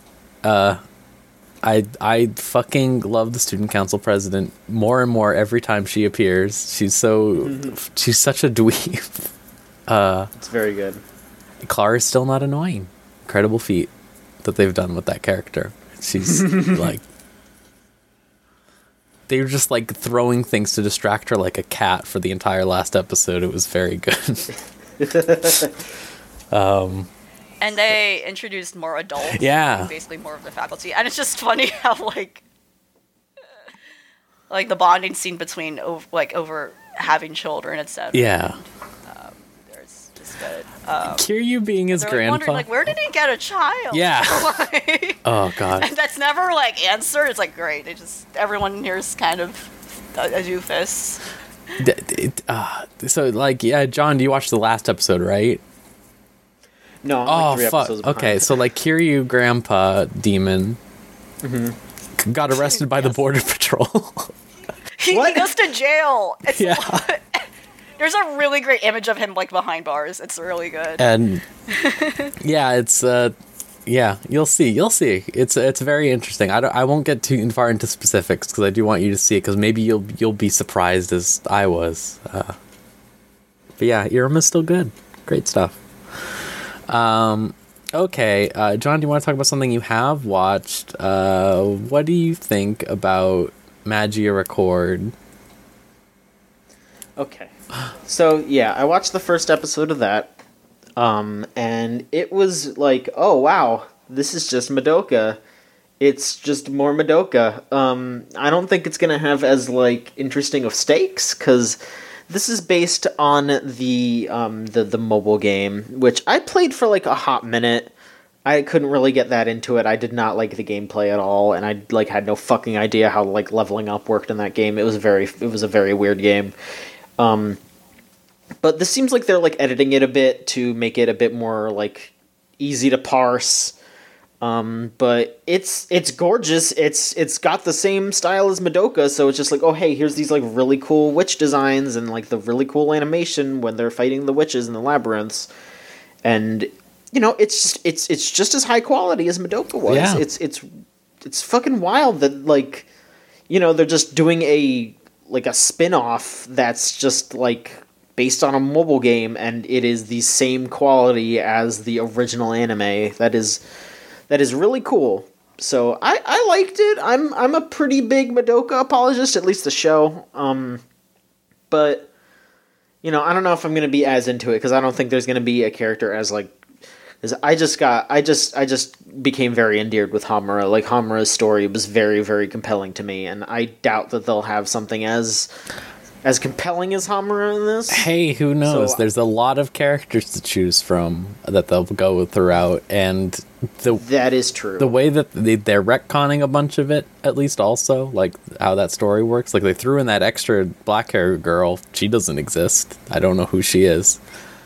Um, and I, I the darker tone is what I really appreciated about it because it is more like normal Madoka. Because the game is not dark at all. I would say pretty much like it does get darker later and then like the individual side stories but like that first half of the story is like especially the opening is like laughably lighthearted i would say Yeah, they're just kind of like we're magical girls. We fight baddies. Let's go fight. yeah like, and it's not okay. even like leading up to some twist like the original madoka i wouldn't even say that necessarily was but you know what i mean like it's not like trying to turn you on its head it's just being that and then it just sort of like Yeah. gradually unfolds a little bit like yeah like the Yeah, like like in in in the in the mobile game, the like.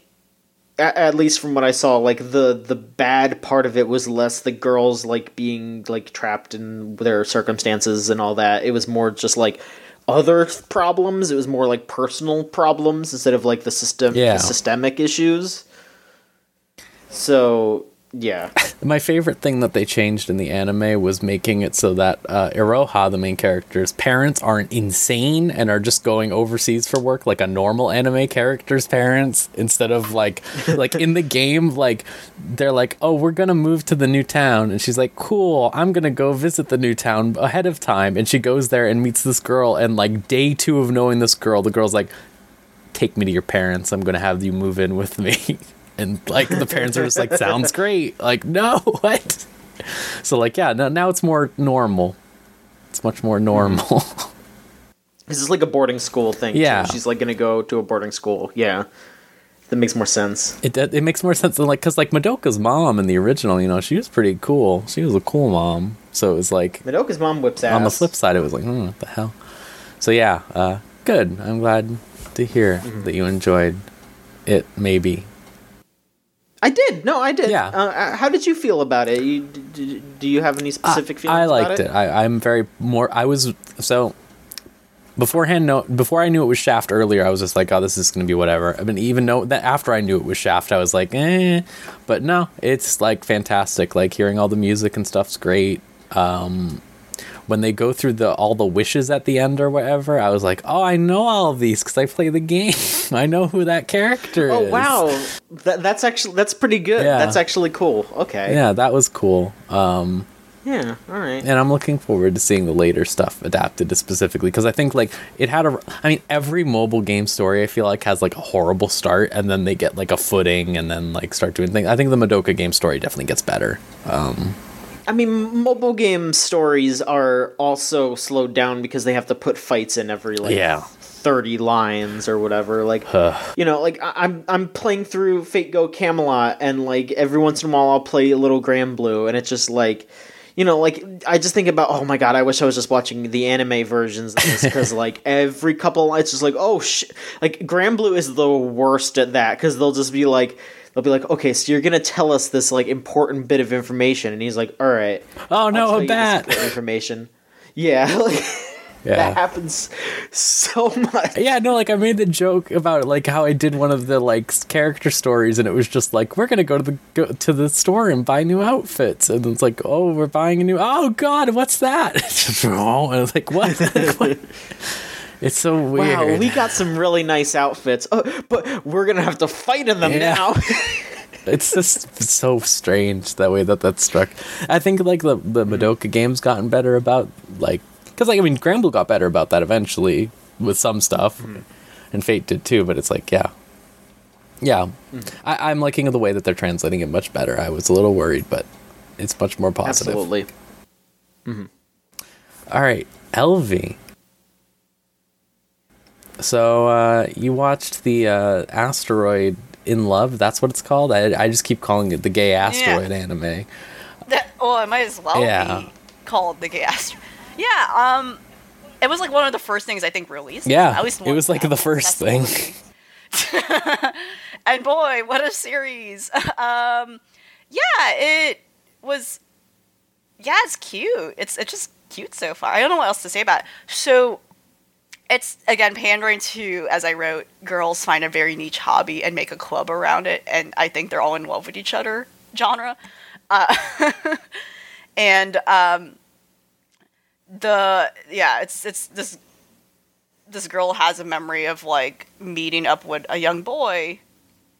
Um, like I guess she's just camping, and they, they just bond over like astronomy and stuff, and it's just cute. It's like oh okay, and a very it's a very very specific nerdy niche interest, and they're really going in. They're really going. In. I can't describe it. I'm not. I don't know, like the stars line.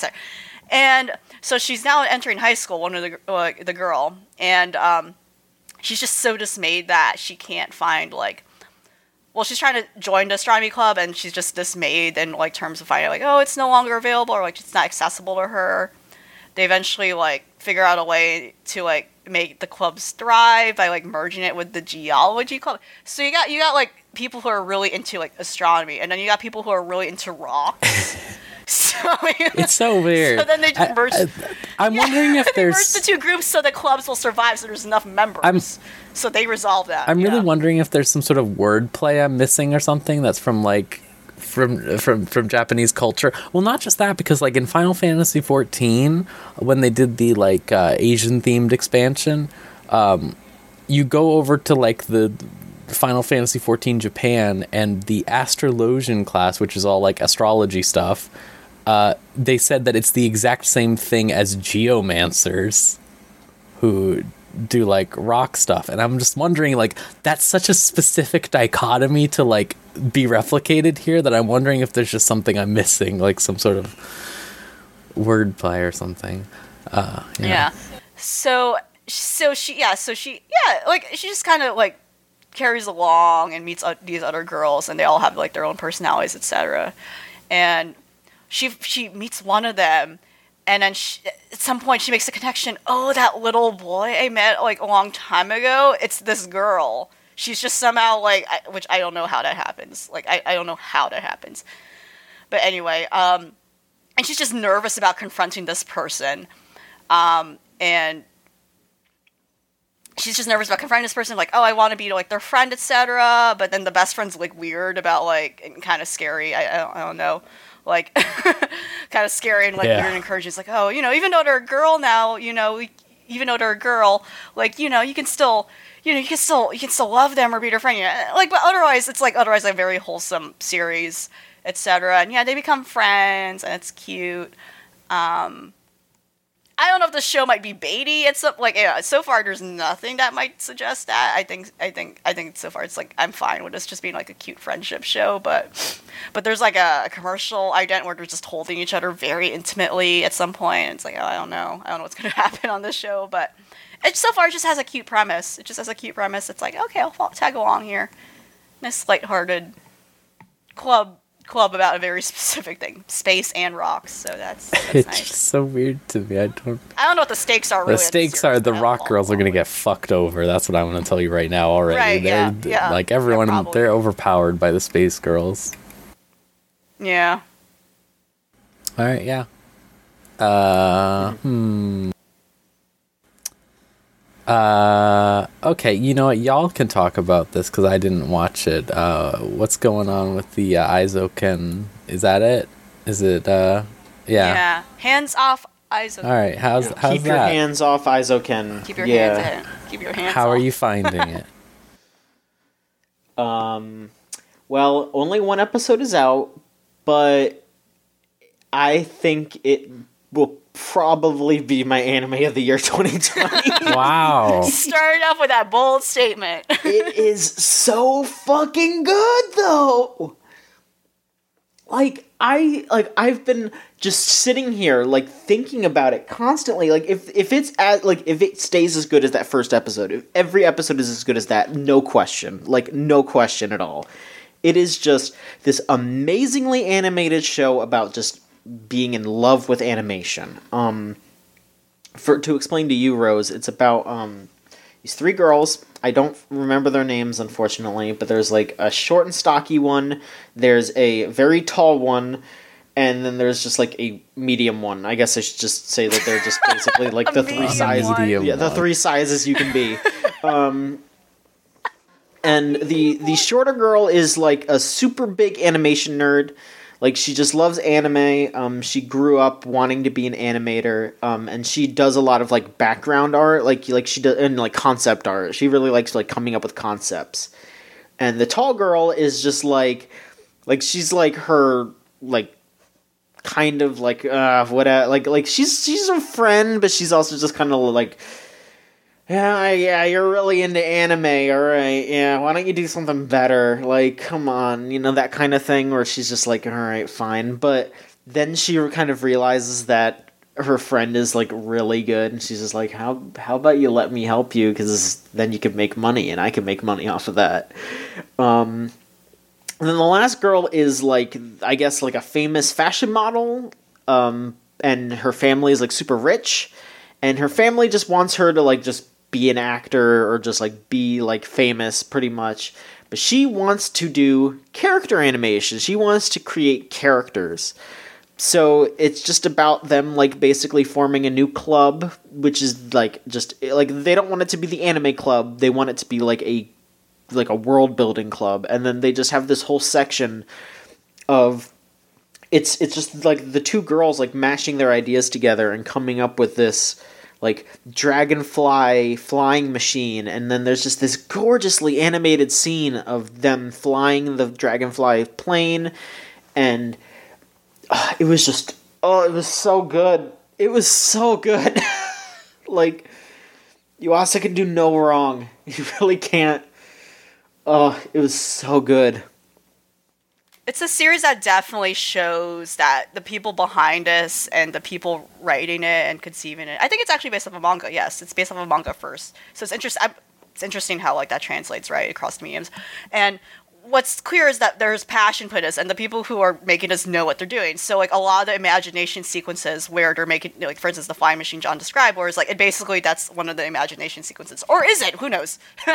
but uh, and and the the art style changes to look more like um, a rough layout drawing of like animation that's not fully done. So like the way the pl- you know the way the flying machine looks like it's like and like a lot of the backgrounds etc they're kind of they look like intentionally rough pencil drawings and like it's just it's just like colored penciled in but not in a scratchy way but like in a way that's clear is like oh yeah this is like a professional did this for the sake of layout reasons and before we're gonna do the final digital color etc and like the sound effects in those scenes are really funny too because it's literally just people making those sound effects and not like actual professional sound design.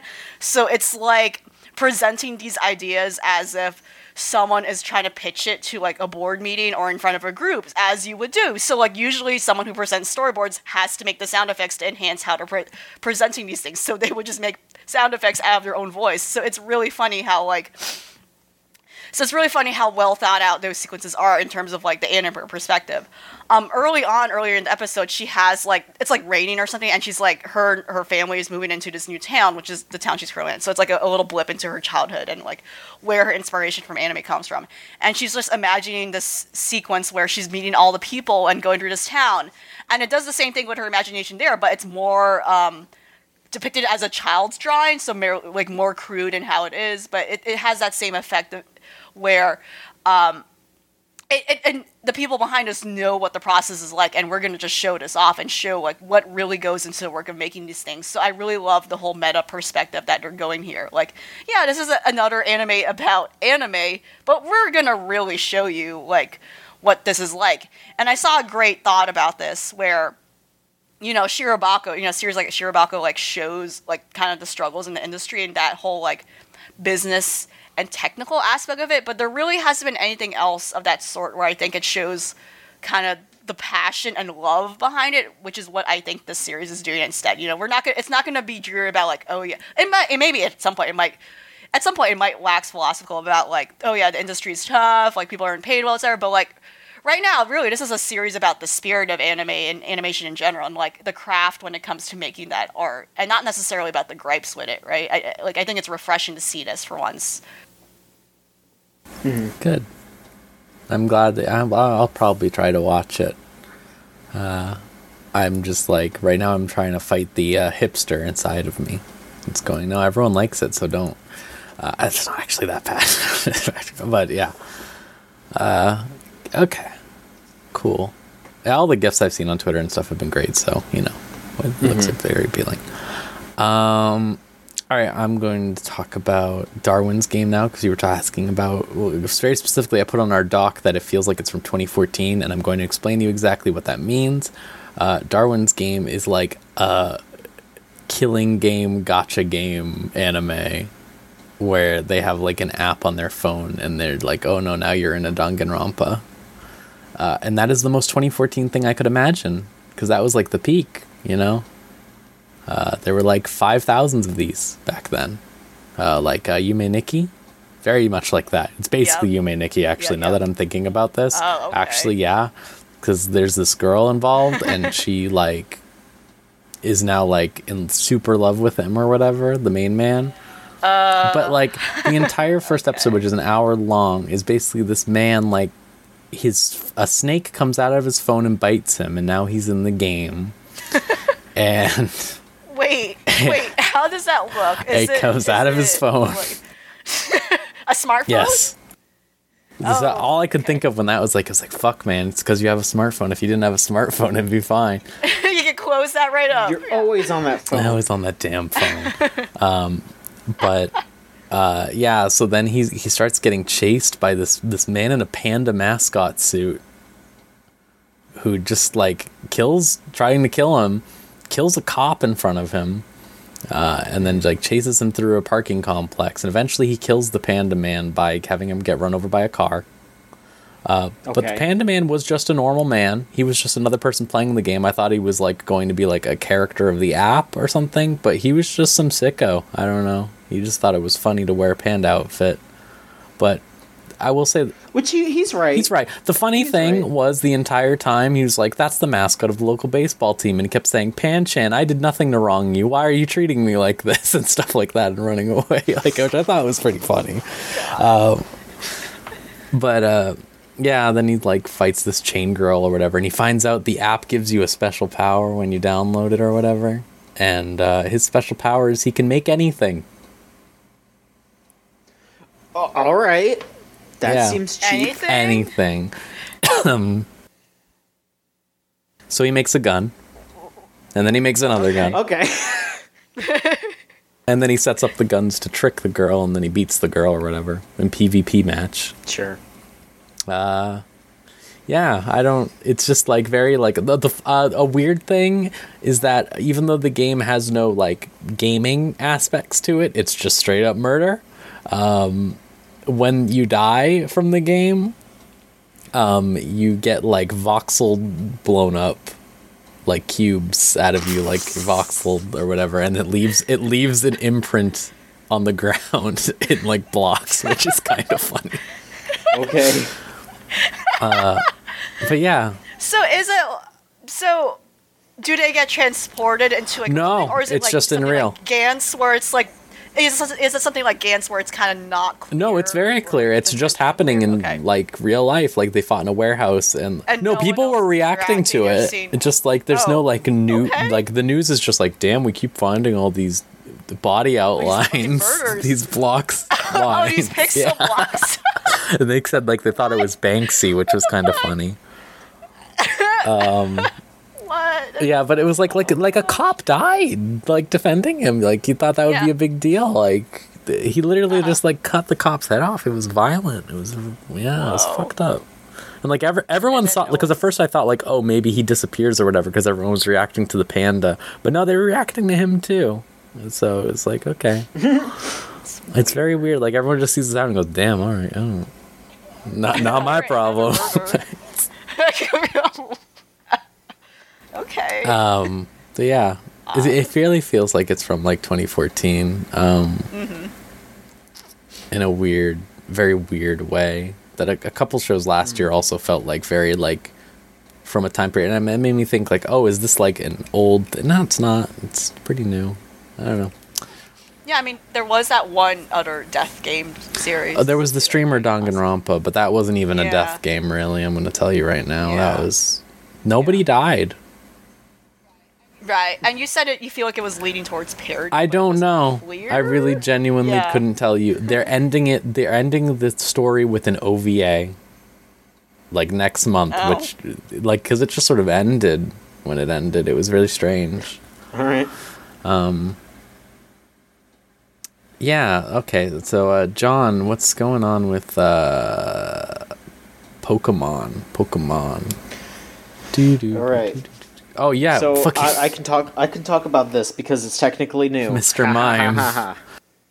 yeah. So I'm not gonna go into all the different episodes because yeah, it's been a whole month, and uh, I'm not gonna go into that. But one of the most recent episodes was fucked up.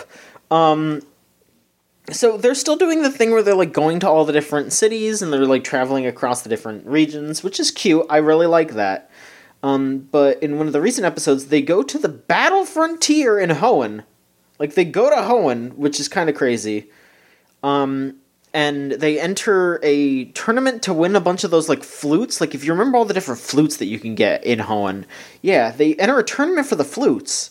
Which again, I thought that was a cute little nod to something from that gen. Um, and so they enter this tournament, and uh, Go uses his Scorbunny and a scyther that he ca- that he caught because he he's he's catching a shit ton of Pokemon. Like they're actually like bringing up like oh hey, people actually like to finish the Pokedex in these games. And so Go is like really into catching Pokemon and really into catching catching Pokemon. So he caught like every bug type in Kanto. Uh, which, you know, that's funny. Um, so he has a Scyther and a Pinsir and like all that shit. Um, so he goes with the Scyther and the Scorbunny. And Ash goes with a Pikachu, and since he hasn't caught any new Pokemon yet, he brings his mom's Mr. Mime. You mean his father? Or yes, he brings his dad. He brings his his fucked up on parole dad. Um and so they go to this event and there's just multiple shots of Mr. Mime doing the most like fucked up face imaginable. Um I'm probably going to have to like I mean, I posted it on my Twitter, but we'll have to like post it somewhere so people. when he fucking like pretended to eat the banana that was kind of mortifying to me like that he doesn't Yeah. eat real food he just pretends that's Yeah, there's Mr. Mime is um is in this season a whole lot, and it's just like, like for a while I was just like, oh, you know, Niall's just being a fucking goof. He's just, you know, it's funny. He's so pissed off at Mr. Mime, and like having to live with this, having to see this like every week, having to see Mr. Mime. I fully understand and I fully agree. He is a fucking pervert, and I don't trust him.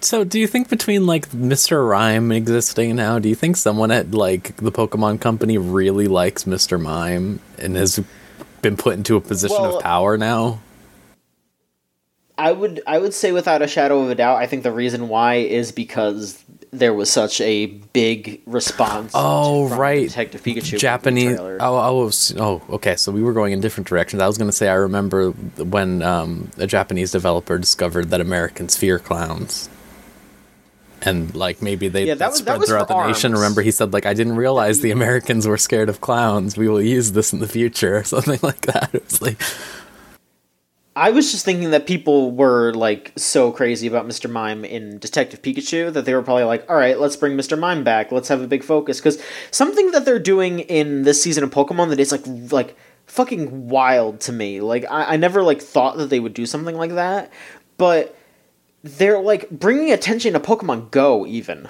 like obviously, yeah, this the kid's name is Go. Like okay, whatever, but like whenever he catches a Pokemon, the Pokeball will go like nice, excellent, like it does the like things that it says from Pokemon Go. oh fuck.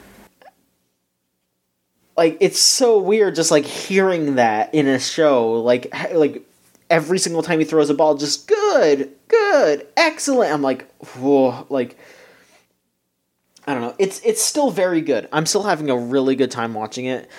And I would recommend that this is like a probably a really good place to jump on if you're interested in it.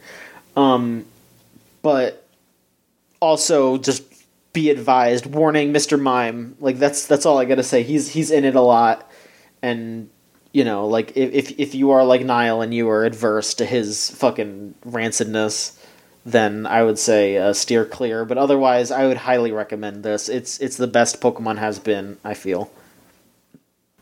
I'm glad to hear that. It does. It has looked very good from Twitter clips uh, that people have been passing around. I, I've been noticing like it, it was happening a little with Sun and Moon, but especially with this new series, I think like maybe it just was perfect timing with the uh, Sword and Shield, you know, and stuff like that. But I'm noticing a lot more of it. Though, I also saw some clips from the uh, the 3D Mewtwo movie. L- Ah. looks real bad every time I see it. Like there's some like charming Yeah. bits to it, but it, it looks atrocious. Like just visually, I Did not did that not happen? that had happened, but I feel like it must have just come out on Blu-ray or something or digitally, and now like people Oh, have access so more to people it, Are, are seeing it. and no. it just does not look good, like at all. No, it, I have not heard good things about it. It look it looks worse than the original. Uh, um, yeah, uh, but yeah, L- Elvie, how's uh, how's um um um. Did you watch the um? You watched Somali and the Forest Golem also. I also watched that. What did you think of it? oh, it's it's a, it's really promising so far. Um, though to be fair, it is kind of like a cliche Oh, yeah. um, trope where you have the, you know, you have like so Somali's basically about this golem, this forest spirit golem. Gar- forest guardian. I don't know there's like a lot of terminology. Like oh, that that fantasy for, fantasy terminology is just fluid lately. I don't know. Some people are using words wrong, but also I'm like, well, I can't argue that if that's your canon, you're.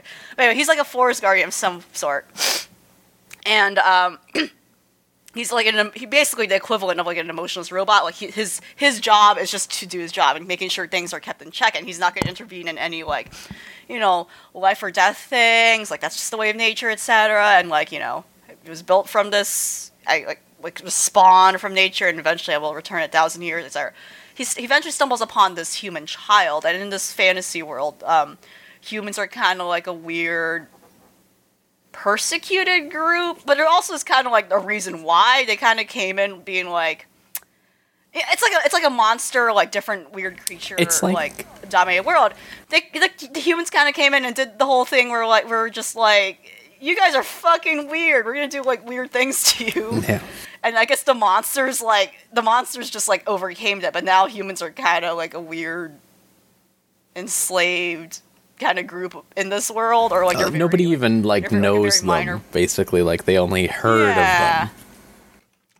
Yeah, they they were either like scared away, or there's something about humans were not, they're kind of like a kept thing, which is interesting. Like in Iruma-kun, like humans are not like a known knowledge thing; they're either like a myth or like they're just like a, an accessible thing. So the same rule applies here. So this golem, he finds this uh, human child, human little girl, and she's like, oh, in chains and sad. And then eventually, yeah, he, uh, like immediately he just starts taking care of her, and he's just bringing her around. And then so far the premise of the series really is he's just bringing her around, making sure to hide her from people knowing what she is, because there's a clear threat where she's going to either get eaten, he's going to get in trouble, or like she's going to get hurt, etc. And like he just made this little cloak for her where like she has these fake horns on the hood, so people like just kind of assume she has horns, and that's not part of the quoting, but okay. Like there's like a little moment where in the first episode it's like, oh no, the horns one of them got messed up. I gotta fix it. You can't go out like this. But mm-hmm. yeah, the dynamic between the two is like this emotionless robot thing with this very, you know, like boastful, like very emotion, you know, like a lot of emotion, like high energy child, you know, and that's kind of the chemistry they're playing off with. And it's like a thing you see everywhere, and but it's it's cute. It's still charming. It's like ah, it got me. I like this. Yeah. Um, the thing that I really appreciated watching it was that she actually acted like a real child, uh, which is something that in a lot of these shows they end up making them either like a weird They're like a archetype or a prodigy. Yeah, exactly like that. Yeah, like they're too adult, and then that's how they kind of Yeah, like a, a good example, Uh, like in Made in Abyss, those kids are like, yeah. yeah, uh, and then this is Yeah. like. This is just a child that she is just running around. She is Yeah. like chasing after cats and stuff, and Screaming, like it's very like Yeah, and that's what gets her in trouble. Yeah. and you know, that's just gonna be a recur- yeah. I like I already know like the sort of things that's gonna happen. But it's this series, and fine I'm okay because it's that. like whatever. yeah, it's fine. um, it's also yeah, just beautiful. I, I like how.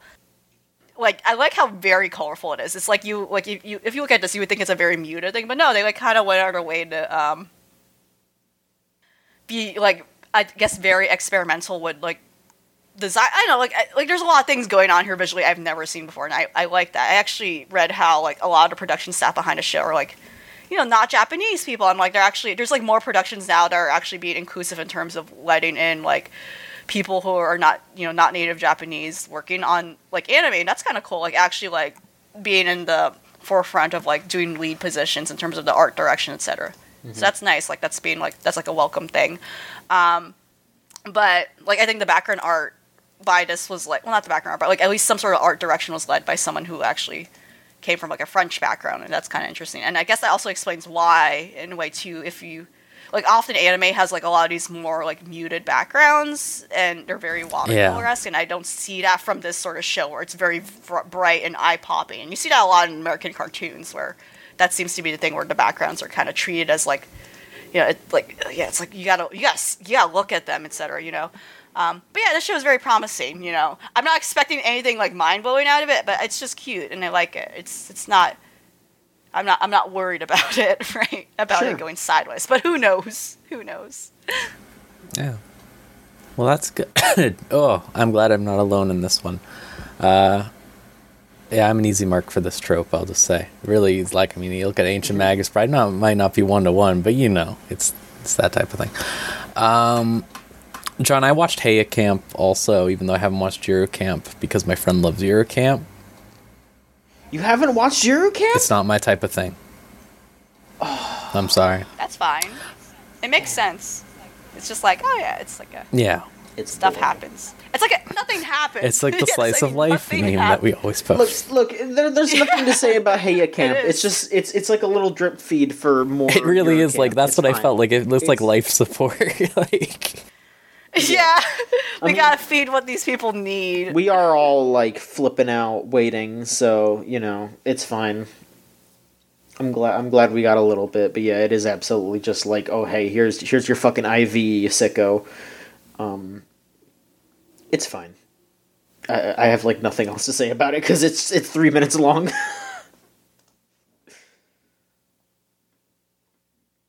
All right. Um Yeah, I uh, here's my opinion on it having never seen Yuru Camp. I understand why people enjoy it. I think those other two girls are crazy and unhinged. They but, are. You know? Well. The Kirby girl talks way more than I expected her to. It's also my take. I really genuinely thought that she was like very boisterous, but I expected her to talk like Mayuri from Steins Gate if you've ever seen how she talks. Which is very like Days of type thing. But she doesn't. She's very just normal. She's normal. um Okay, I'll say that I watched uh id. I forget what the rest of it is called. It's like detective something or something.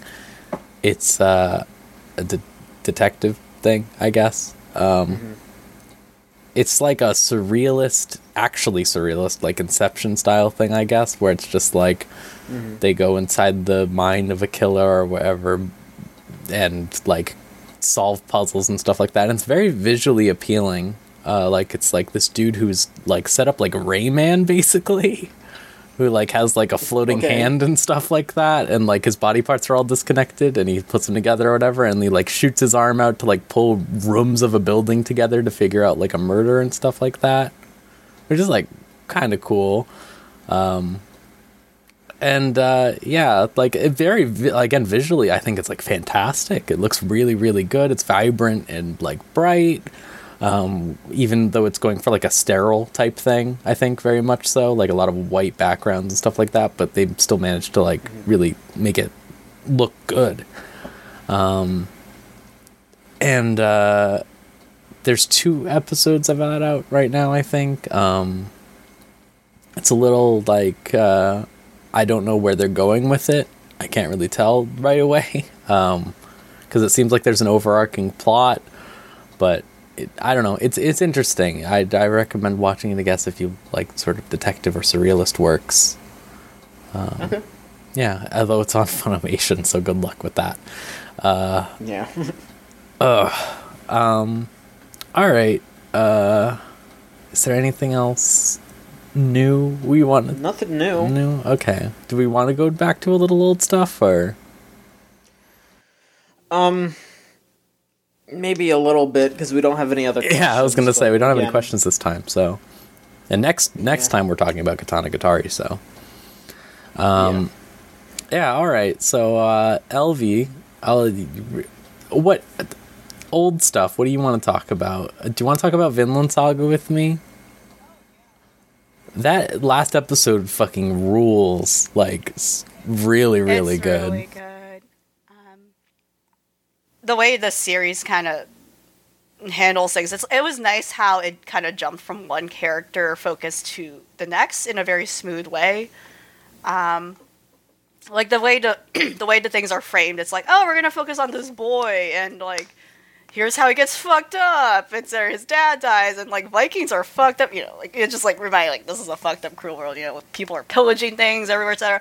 And it doesn't necessarily do that. It doesn't all focus on this one character. You know, his name is uh. uh, there's a lot of characters where the, the- they have. Th- Thor as like their first partner name. No, his name is Thorfinn. Thorfinn, and um, it doesn't necessarily focus on him the whole way through. It kind of jumps between him and eventually midway through the series, they introduce this prince character, this Danish prince character that's being held hostage by them essentially. And I liked how like again speaking for something like this character is like very good in that he's like actually a good foil to the main character where they both kind of have these stakes to them where God, everyone in the series has daddy issues. Yeah, the, yeah.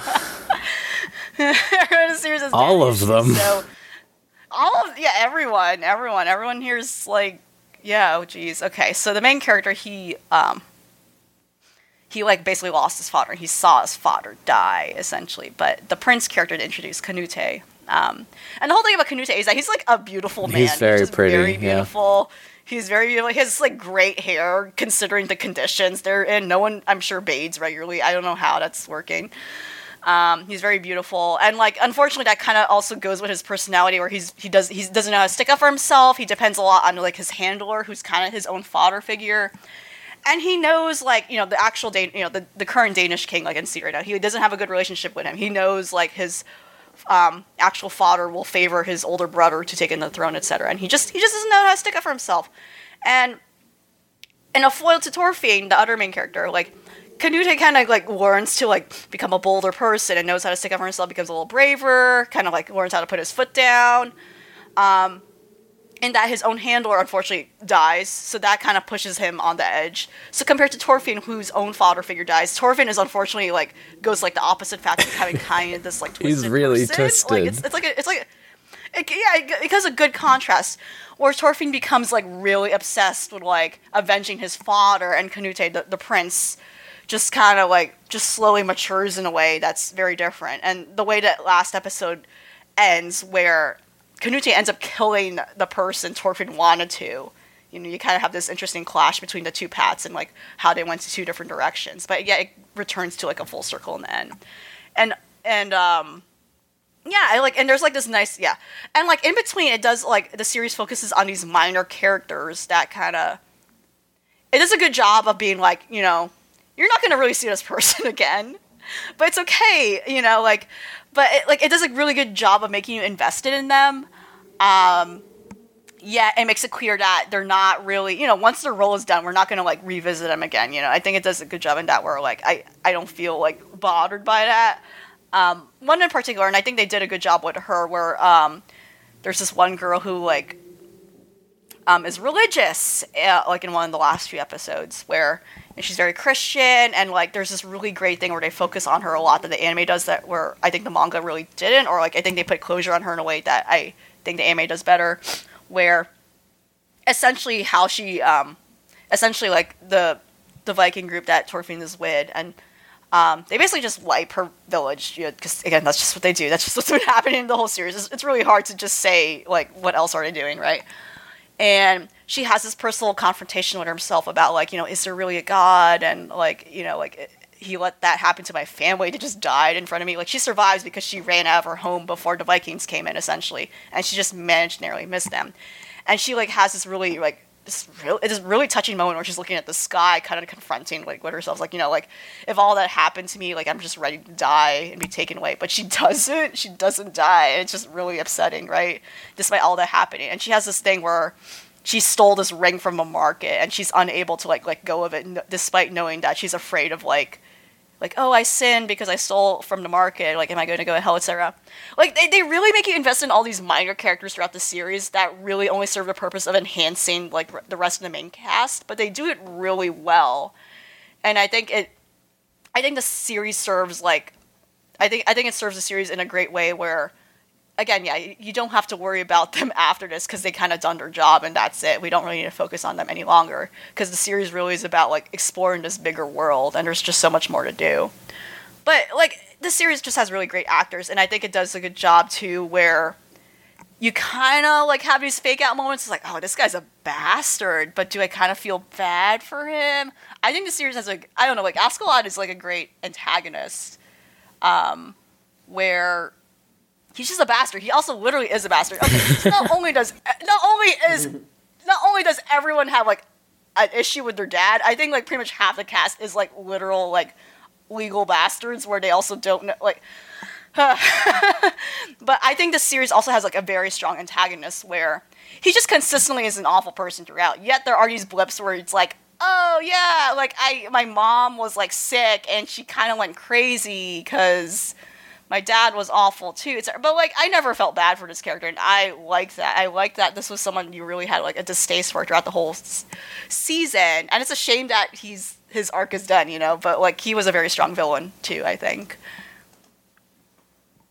Yeah, it's just like a good series. I, I, I love Askeladd. Yeah. Like he's such a twisted yeah, man, yeah, and great. but he's still like he's, really, he's really good. Man. Like, yeah. Uh, when he goes sicko mode, they they, they added like an effect for when he goes sicko mode, uh, like in like the fifth yeah. to last episode or something, so that then they like they can yeah. show like even when he's just in like political discussions or something like that, you can see that he's going sicko mode internally because they put this like aura around him that was really really good. Right. It's like where did, what is going on? Yeah, it's it's very good.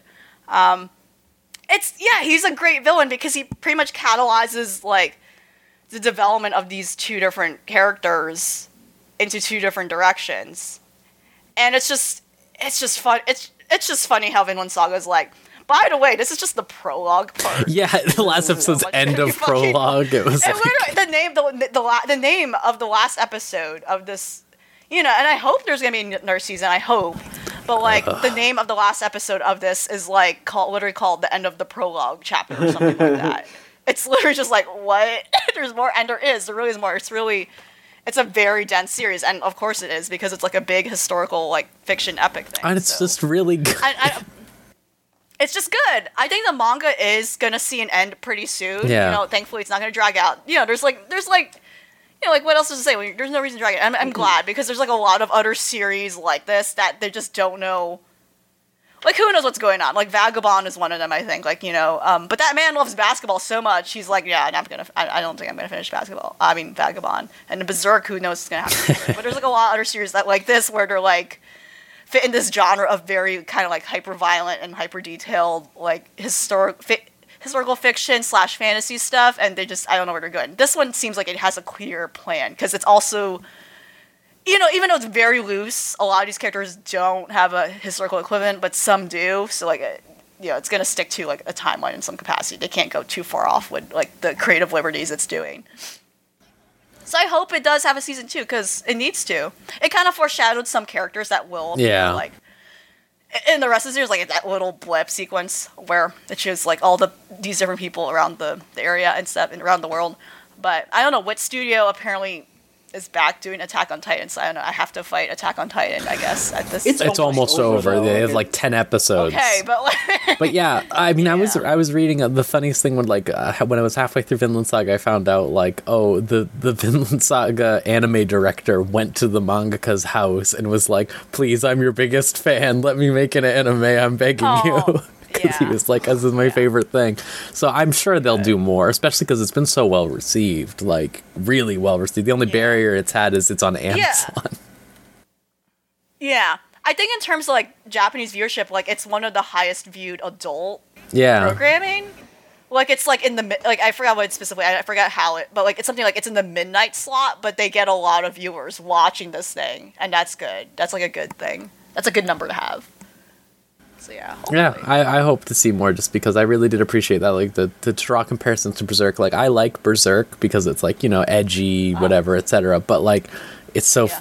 fetishistic and bad at a lot of parts. Whereas Yeah. there's been like virtually Oh, none of that in Vinland Saga. Like they will like talk about that It's stuff. Don't get me wrong; they'll talk about like the bad stuff, Yeah. but it's not like it's not like oh check this out, isn't that fucked up? You know, like Yeah, it's it doesn't it doesn't show you know like you know it, it understands the viewer and being like we yeah you know what's going on. You don't you need to fill you don't we you don't need us to fill in the blanks. You know what's going on. We have no reason to show this. They- like the they violence is like respect- violent. They respect the viewer. Yeah.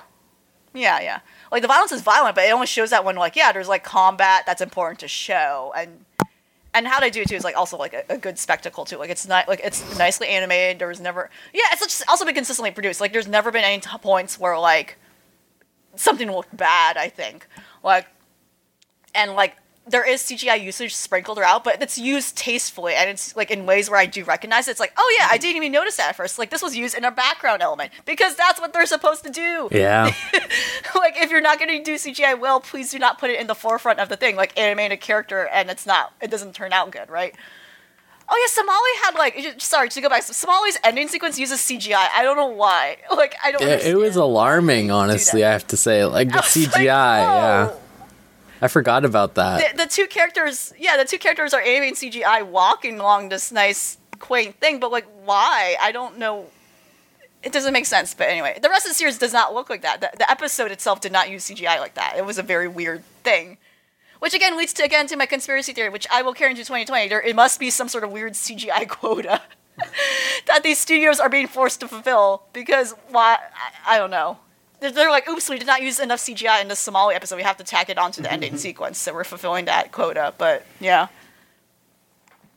but yeah, it's a good ass show, and I hope it, I hope it gets more eyes. Yeah, You know, I- It's- it's more people I need to see hope to God that it. season two isn't that far out. Like I know they're doing Attack on Titan next season, I think. So And they're doing some original. Oh, they are? Too, F- fuck. Maybe. yeah. Maybe. I don't know. I don't know what this other thing is. Like, I don't know if it's based off of a- anything. pretty I just want more of this, like immediately. Yeah.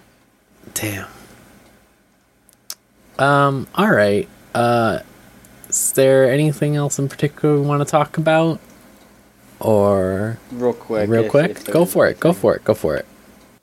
No, I mean I don't Oh. have anything. I'm just saying Okay. if there is anything, real quick. All right. Yeah, I don't really have anything that much. That's No, Yeah. are we good? that's good. Yeah. Okay.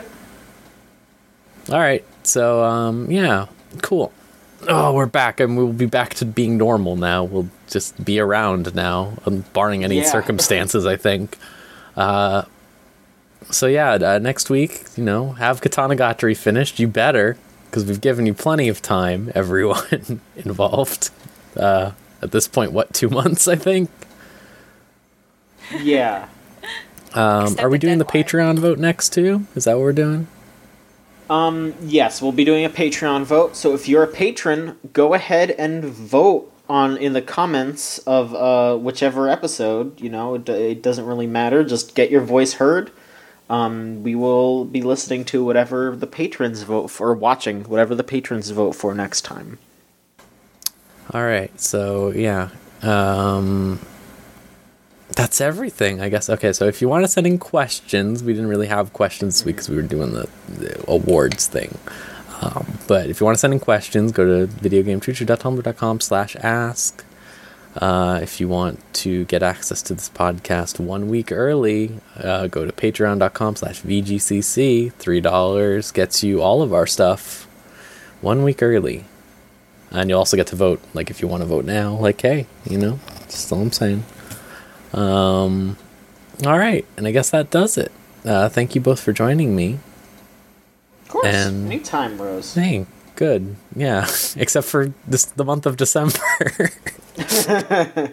uh, but uh, yeah. Look, anytime that it's not game of the year. All right, uh, and we'll see you next time on the next episode of Chushigatari Unlimited Train Works. Have a good one.